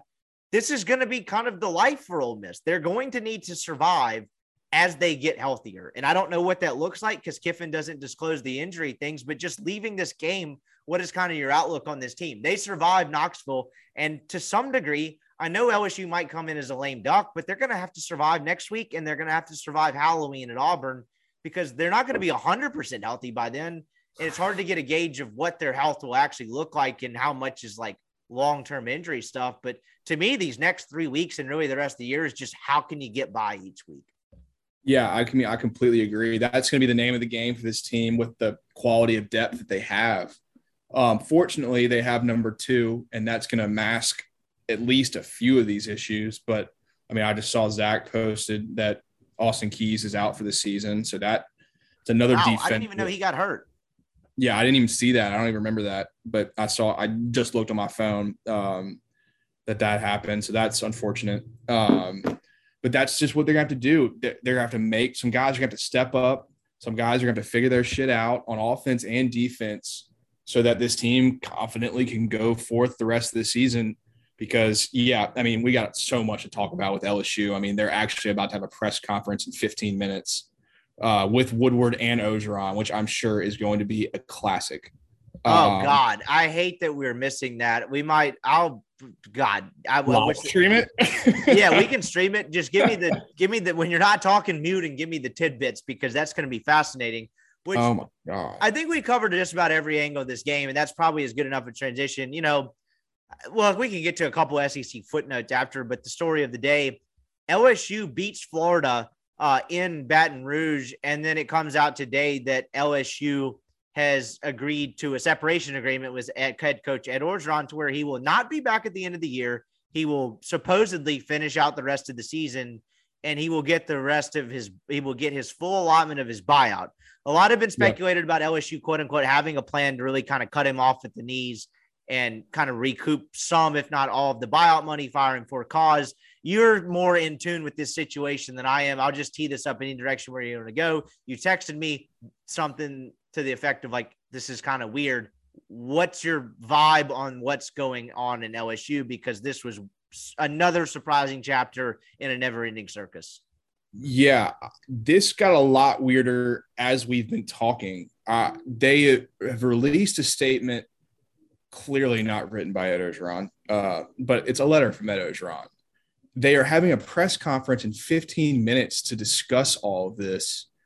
I don't think I've ever seen anything like this since I've been watching football, caring about it, where a guy is being let go, told that he's not coaching the next year. And it's not because he's like too old or about to retire. It's because he's basically been fired. And we're about to have a press conference on a Sunday night before a game week discussing the situation. I was actually, as an Ole Miss person, LSU fan as well, like concerned. I thought LSU looked really, really good against Florida. I thought the talent they have on the team showed up, played super hard, and played for Orgeron. It's kind of like a last stand for your coach. Clearly, classic Edo win one for the Gipper. Right. Well, coming out today, it sounds like all the coaches hate Orgeron and all the players don't really want to play for him for a myriad of different reasons. And now I've been on kind of the side of what happens when you get let go and are in limbo. How is this team going to show up on the road on 2:30 next week and play for this guy? How is he going to focus? These other coaches going to focus on trying to put together a game plan when they're not going to be here next year.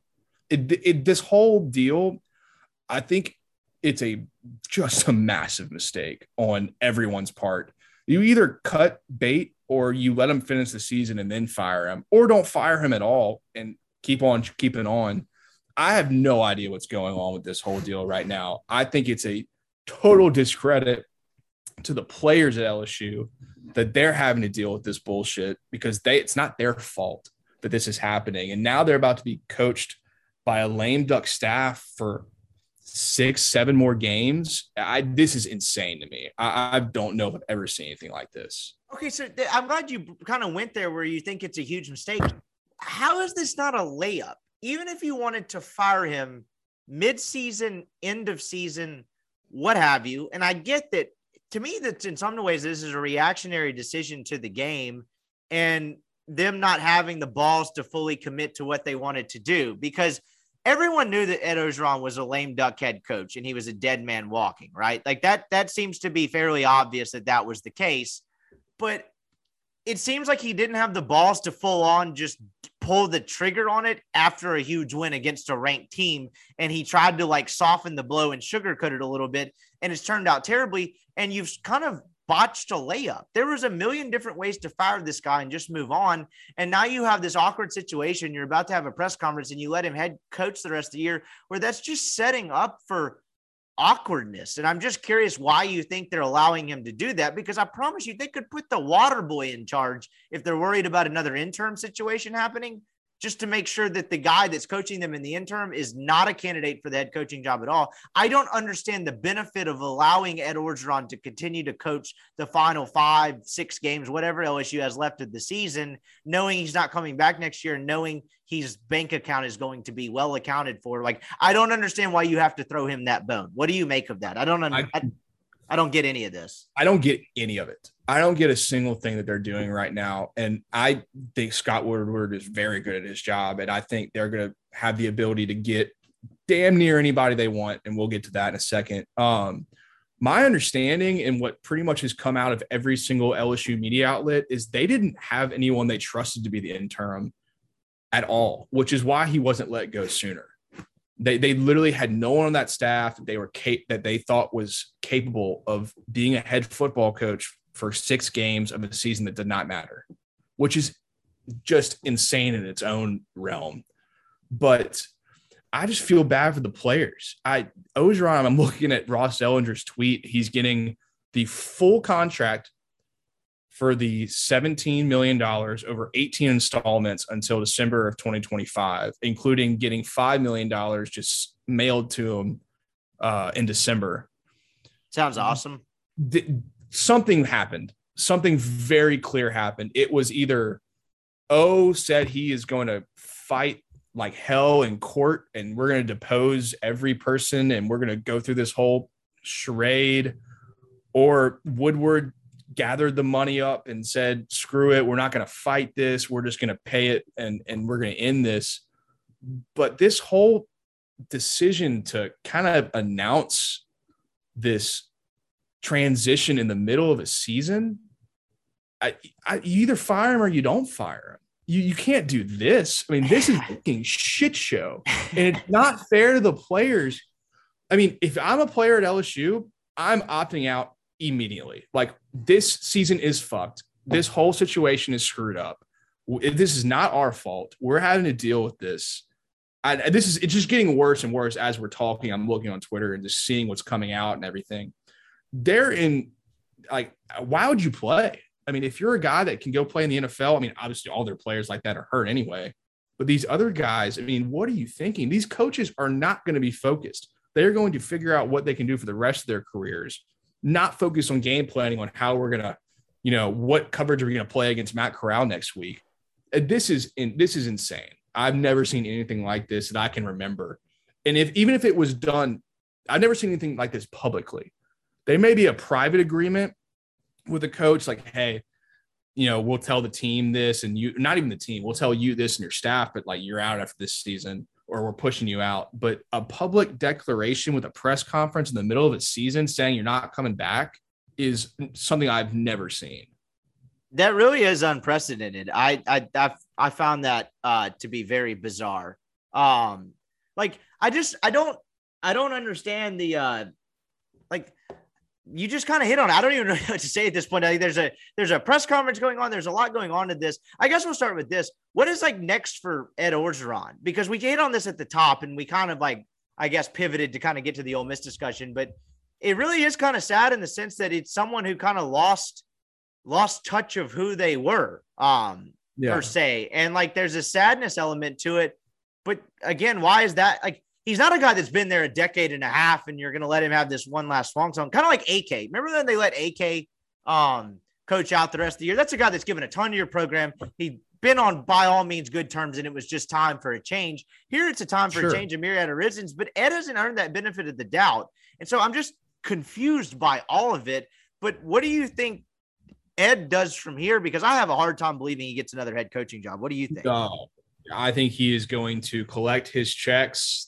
I think he is going to be done with coaching. I mean, I saw there's people I'm sure he'll just go to Alabama or maybe Kiffin will bring him on as a recruiting coordinator. None of that is happening. This guy is already known for being kind of snaky. There's a lot of stories about what happened when he was brought to LSU and what happened behind the scenes trying to get Les Miles out and positioning himself for the interim job. No one's bringing this guy on staff anymore. Not with all the off-field issues. I think he's done. I don't think you're going to see him coaching anywhere anytime soon. Maybe in high school. Maybe he'll do the Chad Morris route. No, I'm even serious. I know you're serious, but it's the picture of that Ed in high school, guys, is interesting to me. It's not a fun picture for the team in Assumption, Parrish, or wherever that has to deal with him. It's the whole thing is sad. I'm an LSU person deep down, and it's just, I hate the way this whole thing is playing out. Oh my gosh, it's about to start. I'm not going to put it on. We're not going to live it, but I'll watch it later. I just can't imagine what the hell they're talking about Sunday at 7:00. These players, man, there's just good kids on this team. Some that I know, some that I don't. It's just crazy. If you're a parent of an LSU player or recruit, what is going through your head right now? What is going on over there?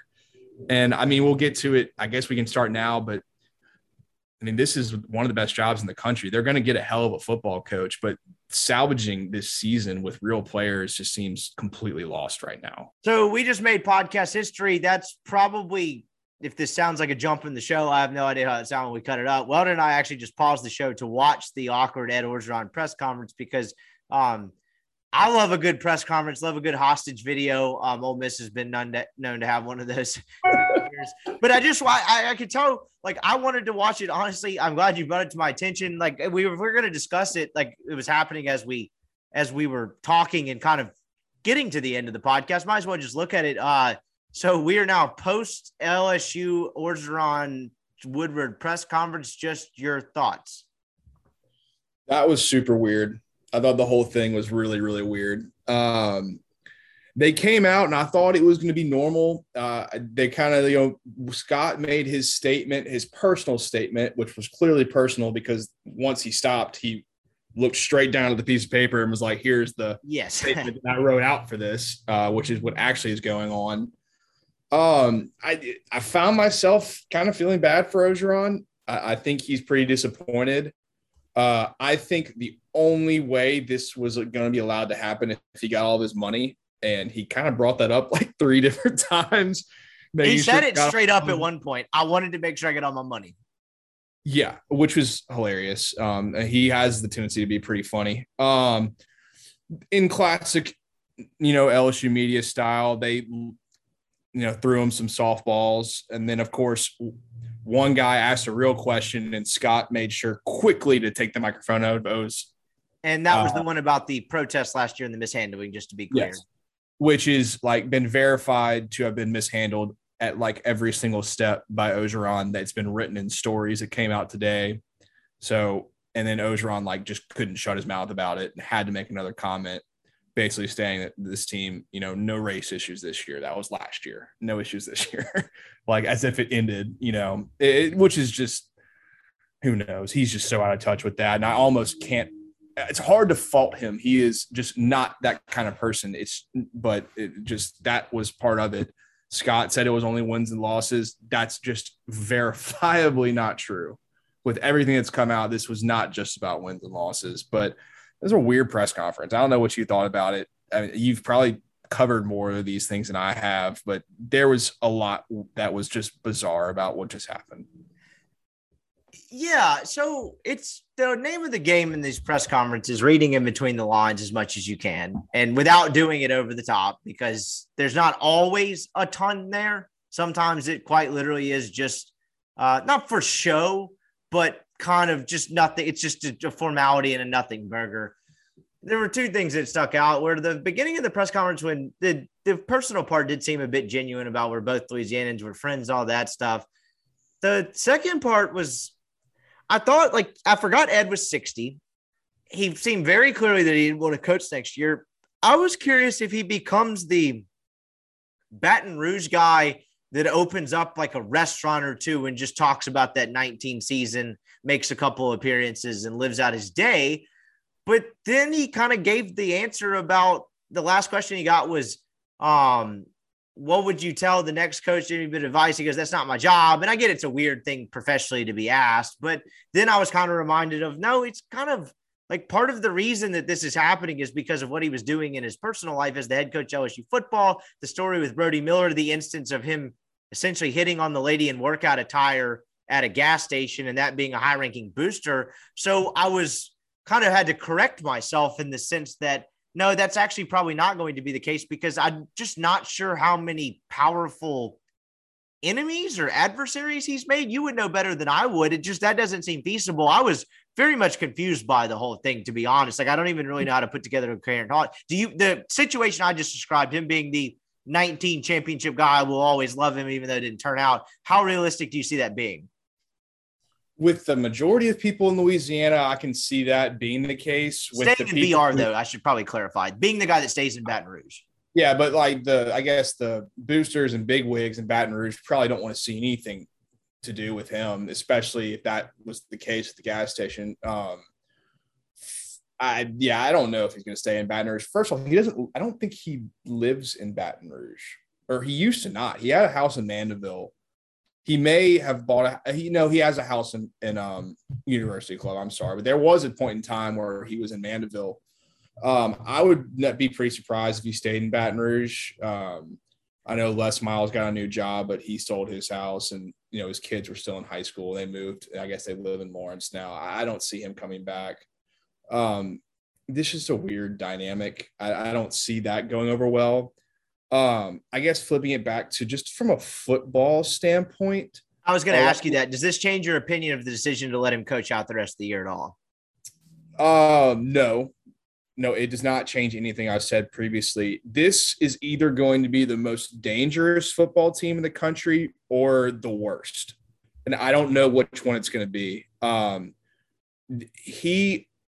I will stand with the fact that these assistant coaches, their heads are not going to be fully in this season. That's a fact. There's no audition. It's not like one of these guys might become the head coach next year. The head coach is the interim coach, and he's not coaching next year, so he's not bringing you to another staff. So everyone's a lame duck. Corey Raymond, who's been there, and is going to be a lame duck. Mickey Joseph, because if they go hire Luke Fickell, these coaches, they're going to have to be finding a coach. Yeah, there's going to be a lot that want to go to LSU, but there's no guarantee that if they hire Fickell or Kiffin or anybody that they're going to want to keep this current staff. So what's the motivation of this current staff to keep coaching and keep recruiting? I mean, Orgeron said he's going to keep recruiting for LSU. That's a mistake. He should not be on the phone with a single recruit. I don't care how much he loves Louisiana. I was going to get to that. But that's just all crap. That there's nothing noteworthy to be said about that.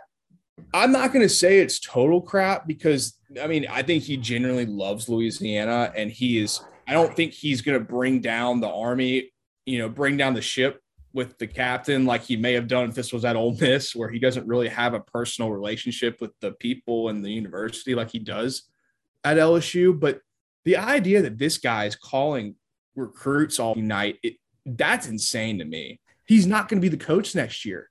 He is not going to be coaching these players next year. And if you're a recruit and your parents like, hey, yeah, maybe we'll talk to the position coach because there might be a chance he's on the staff, but Orgeron calling every single recruit professing his love for Louisiana, that's not fair to him, and it's not fair to the recruits either. That just makes no sense to me. And I think that's probably bullshit. There's a lot of directions I want to go with this, and I don't want to keep you all night, but that's an interesting aspect of it. When a coaching staff is relieved of their duties in a normal situation, and I know, well, you actually endured this. Yes. What is it like recruiting when, one, you don't have a boss yet and you're having to convince kids to continue to come to your school? We'll just start there. I don't want to overcomplicate it because I know the Ed situation is unique and you've just outlined why that's bizarre. Yeah. But what is that like with the lame ducks staff? Because you didn't work for a lame duck on field staff, but I'm sure some of you guys felt like lame ducks. Some of you guys ended up being lame ducks. You weren't. Kiffin retained you. You were still on staff. But what is that like recruiting when there's no captain of the ship? So you have to fill out the remainder of your contract, which includes recruiting. So these assistant coaches at LSU, you know, if they're let go and they did not do their job as to their contract, they can be fired for cause. And that's a huge thing that agents will tell the coaches. I remember all the coaches that were on staff with Coach Luke, they're going to these kids' houses. They're continuing to recruit. What is that message? The message is you're going to be a really good player somewhere. You know, it's like, I don't know. I remember, I think that was an exact quote from one of the coaches on staff. He's sitting there in the living room with a player. That. He's talking to them, and, you know, it's a horrible situation for the coaches and for the kids. And I think one of the coaches was like, yeah, like, you know, you're going to be a really good player somewhere. I don't know if it's going to be at Ole Miss. And I mean, it sucks, but no, those coaches, you have to stay on the road recruiting. You got to keep doing your stuff because they'll fire you for cause if you just quit and don't fill out the remainder of your duties as your contract is stated. So they're going to do that at LSU. But like I just mentioned, that doesn't mean they're going to do it well. But the way you answer that, you can't do that well, right? You're just screwed. You just have to be there. It's like any other thing in any other profession. There's awkward things that happen when there's changes in leadership. So what you're saying is you guys just, like you mentioned, I mean, when you bring up so we don't get fired for cause, you're just there to do it because you have to. There's no real message to be had. You're screwed, basically. That's correct. And I mean, I get it. A lot of these coaches are Louisiana people. Most of them are, and they have great pride for, and I totally understand that. There's more on this staff than most, but the idea that they're just going to sit there and not be concerned about their future and just profess their love about, you know, LSU is probably not the case. Maybe it is. And honestly, kudos to them. If that's the case, that's an impressive, better than most people would be in this case scenario. And I don't doubt that might be the case, but the circumstances lead me to believe that's probably not what's going on. So one of the weird things, you brought up the Ross Dellinger tweets. And so as the press conference is happening, I went and looked at them. One of the weird things in the termination agreement is that Ed has to make one public appearance for the next 4 years or something at LSU's request. I know you, neither one of us, I imagine, unless you have some sort of background that I'm not necessarily familiar with, are privy to how the standardization of some of these agreements. I would assume that's not that normal. Ross is very privy to them, and he found it noteworthy to tweet. You mentioned it being not fair to O to have to do that. There's a certain element of like they're parading him around like a mascot for a bit longer. I don't understand that. Did you see that? What do you make of that? That seems very weird to me. That seems crazy to me. And the whole press conference. That's just national championship stuff? Like, hey. It must be like, if you know, ask him to come back to be on the sideline for like a halftime presentation, maybe. Okay. That might be less than we are looking into it. Fair enough. I don't – parading him around, that would be weird. I thought that what we saw of this is Scott Wobert's got a lot of power there. He is in control. And I think, I mean, I don't know what's going on. I thought it was a weird press conference. I thought it was clear that Scott was controlling the entire thing and understood the scenario and kind of let it happen. And now it's all in Scott's hands. So I don't know what the future for Orgeron is. I said he probably wouldn't be coaching, and he said he's probably not going to be coaching. That could change, but very odd night. I'm kind of glad we watched it to kind of dissect it, because I know we're an Ole Miss podcast, and Orgeron has a lot of connections to Ole Miss. And guess what? They play Ole Miss next week, so all this stuff kind of matters. It's topical. I promise you, people are interested. Yeah, it's not irrelevant at all. And like I said earlier, this is either going to be the most dangerous team in college football, or this thing's going to shit so fast. And I'm excited to see which one it's going to be. The last big picture thing is, before we kind of move on, and then we'll do the fastest growing segment on American soil. Don't worry, that won't be lost. It's the treat at the end. What do you make of the entire situation now that we've, I guess, heard the canned cliched speaking aspect of it? Because there's a certain element of me that thought, okay, they clearly got in a room. Are they actually friends? Did you buy the genuine, hey, they're Louisiana guys? Yeah, I mean, I don't think they're besties. I don't think they're out there. But, I mean, Scott Woodward, he lived in my neighborhood. He grew up next with my dad. He is as Louisiana as it gets. Orgeron is the same way. They get along. They have a previous relationship. They get along, and they both respect each other. That's not some crazy outlandish nonsense. There's a real relationship there. So yes. With that being said, then that probably makes my question a little more valid. Then, do you think that it was just they got in a room at some point? This to me happened. Maybe I'm reading in between the lines too much. To me, this probably, at least the plan, was partially hatched before the Florida game, because they kept referencing after the Kentucky game when no one asked about the Kentucky game. Right. And to me, they got in a room, and Woodward, as friendly as he seems, you mentioned him having a lot of power. The way you accrue power is being ruthless at times and being able to just kind of tell people straight up, here's what we're about to do. Here's the situation. Do you think they got into a room and he was like, look, Ed, here's what let's just outline all the stuff you have going on. This could get ugly, but is there really any reason to make this ugly? Let's go out this way. You'll kind of go out as Louisiana's beloved son that won the national title. We'll let you coach out the rest of the year. You get your buyout. And we will not turn on the lights to allow it's not the right phrase. We won't go down this road. We won't go down the road that it could go down. Do you think that's ultimately a product of what this is, even though I would say we both don't agree with the way it's being played out? To me, it seems like Ed maybe wanted to coach the rest of the year, because the weird part about the interim thing, Bill Snyder, when he gets fired, I'd say he'd gotten fired in the middle of the year. They announced he wasn't coming back in the middle of the year. Okay, everyone's going to go play hard for him because he's a legend. The guys like him, he's just kind of ushered out the door. Where Correct. Every bit of reporting is that the players and the coaches can't stand him. So what do you make of that? Do you think this was just them saying, hey, let's shake hands and agree that we won't open this can of worms that could be bad for both of us? Let's start there. I'm overcomplicating. Do you think that's what happened? No, I mean, that's the whole thing. That's why I think this thing is so crazy, because the reporting and kind of what everyone's kind of known is that O's had issues in the locker room with the coaches and the players. And now you're expecting the coaches, who already don't respect him, to continue to coach throughout their contracts to their best of their abilities the rest of the season. And the players who don't trust him to play hard. And that's why this is so crazy. And I don't agree with anything that's going on with it, unless the reports are wrong, which are they? Look, no. There's enough out there that's not. It's not wrong. No, exactly. And I mean, that's why I can't believe this. It's so unfair to the players. Going back to how you think it went down. Yeah, Scott and him are friends, and he's got a lot of power, but the guy's a killer, and he probably walked. My guess is they walked in. Orgeron kind of had an idea of what was going on, and Scott was like, look, out of just professional respect, we'll pay your money. We'll give you the buyout, but this is over, and you're not going to fight it. We're not even going to put you in the position to fight it, because we're not going to sink this LSU ship. with depositions and lawsuits and fighting. We already have enough issues going on.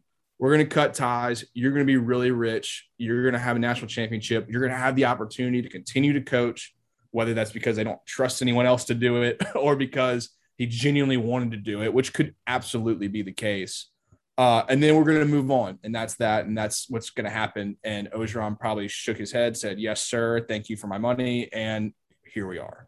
Yeah, because that's the other part of this is if they did open that can of worms and Ed, they fired him for a cause and Ed's fighting for his money and just kind of basically – I mean, even when you like each other, when mudslinging happens, it muddies and uglies relationships. And on Ed's perspective, you think, well, why not? They're firing me. Like, why would I not try to, you know, basically burn the whole place down on my way out? Well, now he gets all his money. And in his perspective, I imagine it would be, you know, you're talking about a guy who has some rocky personal life stuff going on over the last 18 months.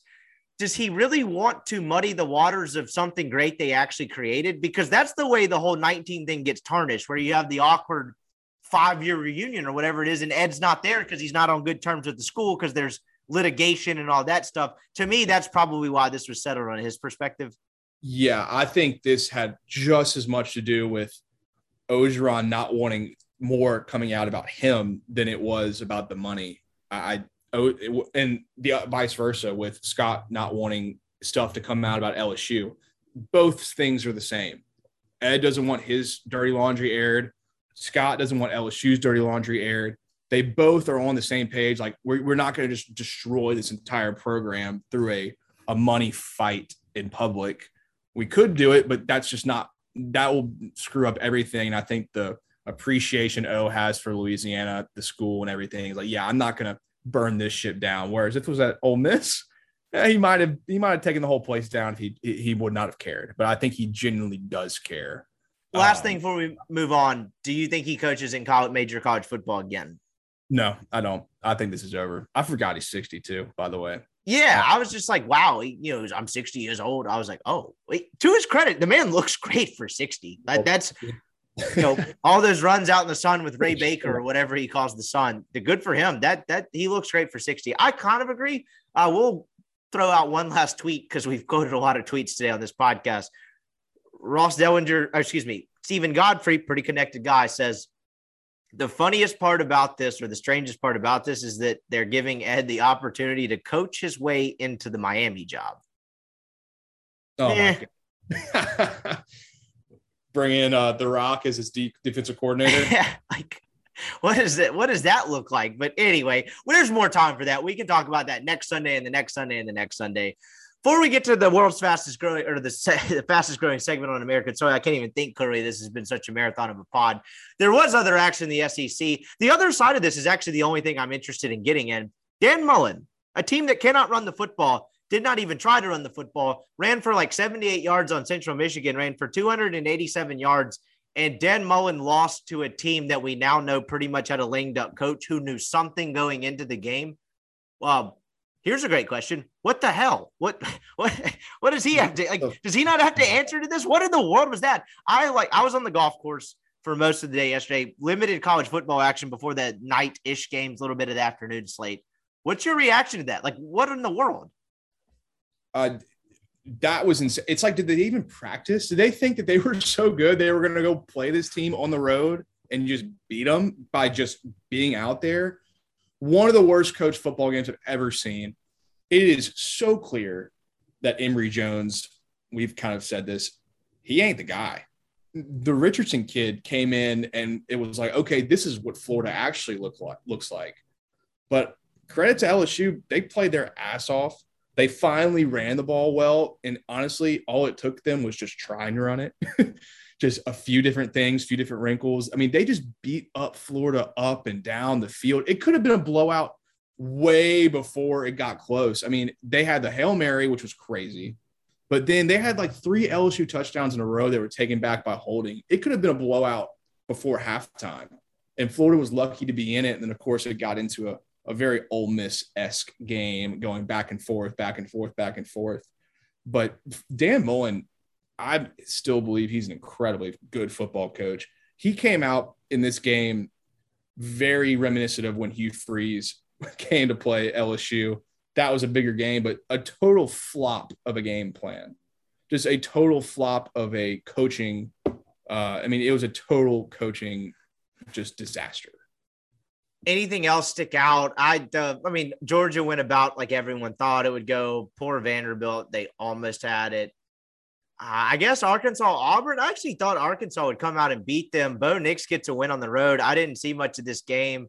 That's going to be a tough one for Ole Miss. That's probably one of those ones that I would probably think as of today, Ole Miss probably loses that game. Wouldn't shock me if they won, but is your opinion on Auburn changed? Because you had the nice stat last week, as weird as it sounds. Auburn does control their own destiny, and the Iron Bowl does get weird, and I don't know what's left on their schedule. I imagine an A&M game is somewhere in their future. Just your thoughts on how that game went. And that might have been the second most shocking result of the day, in my opinion. Yep. I won my first college football bet in what feels like a long, long time. I took Pat yourself on the back. It can get tough out there on these streets. I took Auburn +4. I thought Arkansas was just emotionally and physically depleted. Just the Georgia beat them up physically. Ole Miss beat them emotionally. They come back home, 11 o'clock game, which just sucks for them. That's their third. It really does. First time home in a month.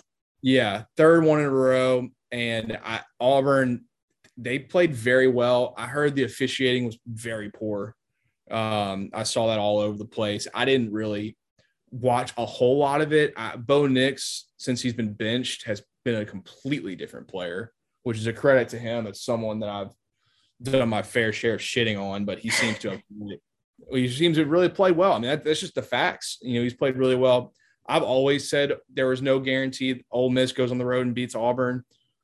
I definitely feel the same way about that. That's going to be an incredibly difficult game that I would imagine with Auburn's success, that could be a night game easily.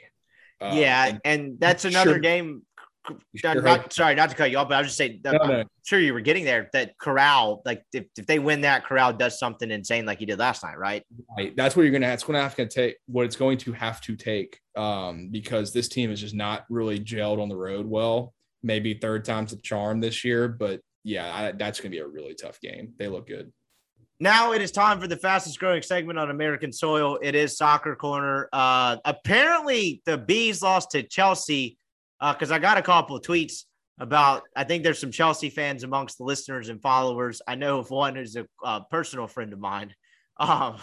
But that was not great. I hear the question I had written down to ask you was, I started reading through some research. And by that, I mean, I went to Chelsea's Twitter account, and when they posted the final score, some of their fans were not happy in the replies. Is there, on the moral victory scale of English Premier League soccer, can you have like a decent result in EPL games when you lose? Like, is Brentford going on the road and putting up a good showing and they lose 1-0? Is that a thing in EPL? Yeah, it's a very long season. I mean, that's a pretty good result for them. I mean, first of all, they're in a very good position. So you're playing with house money, going on the road against probably the best team in the league and putting up a good showing, almost winning. I mean, if it wasn't for Chelsea's goalkeeper, Mendy, having the game of like his life, Brentford might win that game. So that's a good result. They're in a great spot, but yeah, that happens. It's not the end of the world for the Bees. Anything else noteworthy? You mentioned a loss earlier that I already forgot when we were talking about something else, or maybe we were talking right before we were recording. What else stuck out in the league this week as I pulled the standings? Chelsea is atop the English Premier League, 19 points, Liverpool 18 points. What's kind of the development? Give me the beat of the league this past week. Liverpool is hurt. Their entire team is hurt, but they might have the best player in the world right now. I think Mo Salah, he's Egyptian. He's a winger. He's been very, very good for them for a few years now, but this year he's been on a completely different level. He's a hell of a player. He's as much fun to watch as any player in the world right now, and I highly recommend putting on a Liverpool game if you can. They have a ton of injuries, though, so I don't know if it's going to last. They're obviously very, very good, but still. Man City, they beat a bad team. Their best striker got hurt. They don't have one. They're kind of in a very weird situation, still one of the best teams in the league. Man United, got their ass kicked on the road at Leicester. They lost 4-2. We have no midfield. Our coach, manager, skipper, whatever you want to call him, I don't understand it. He is mismanaging this team like nobody's business. We have he's going to get sacked. I would say it's coming. I mean, we have no offensive identity. Ronaldo is making this team very one-dimensional by being so old and not really doing anything except for being up top and around the box. There's a lot. This team's way too talented to keep losing like they have been. So that's frustrating. Besides that, I think Tottenham and Newcastle, the new Saudi princes. Let me see what happened in that game. They played this afternoon. I think it was a pretty awesome game from what I saw on the Twitter. 3-2 Tottenham. Yeah, so that was probably a really good game. The Saudis have not saved Newcastle yet. They got to get the money in the works. It takes time. You know, it's 2 coming. Business days, I think, or whatever they tell you. Yeah. Supposedly the manager for Newcastle had a classic press conference before the game talking about how he's not fired and all the press can just, you know, shove it up their ass. So that was supposed to be awesome. And then I guess World Cup qualifying, the U.S. is in second. They beat Costa Rica, and we don't get another one of those until November, I believe. That game started out bad, didn't it? I saw a bunch of angry tweeting at the beginning. Or in like 3 minutes. Yeah, I think Costa Rica scored like 2 minutes in, and then the U.S. came back, scored 2, which was huge. So now they're in sole possession of second, and they play Mexico first game of the next 3 in Cincinnati, I believe, or Columbus, one or the other. There we go. Hopefully they don't eat some Skyline chili for the game. That'll do a number on your stomach. Yeah. So the last one I had on the soccer corner before we get out of here, the team that I don't recognize that this is pretty much my entire line of questioning to you on soccer corner each week, Brighton and Hove Albion. I think they're just called Brighton pretty much. They're 4th. Yeah. They've had 3 straight draws, it looks like, and 2 wins following up with that. Is this a surprise or is this a good club? Very much a surprise. Okay.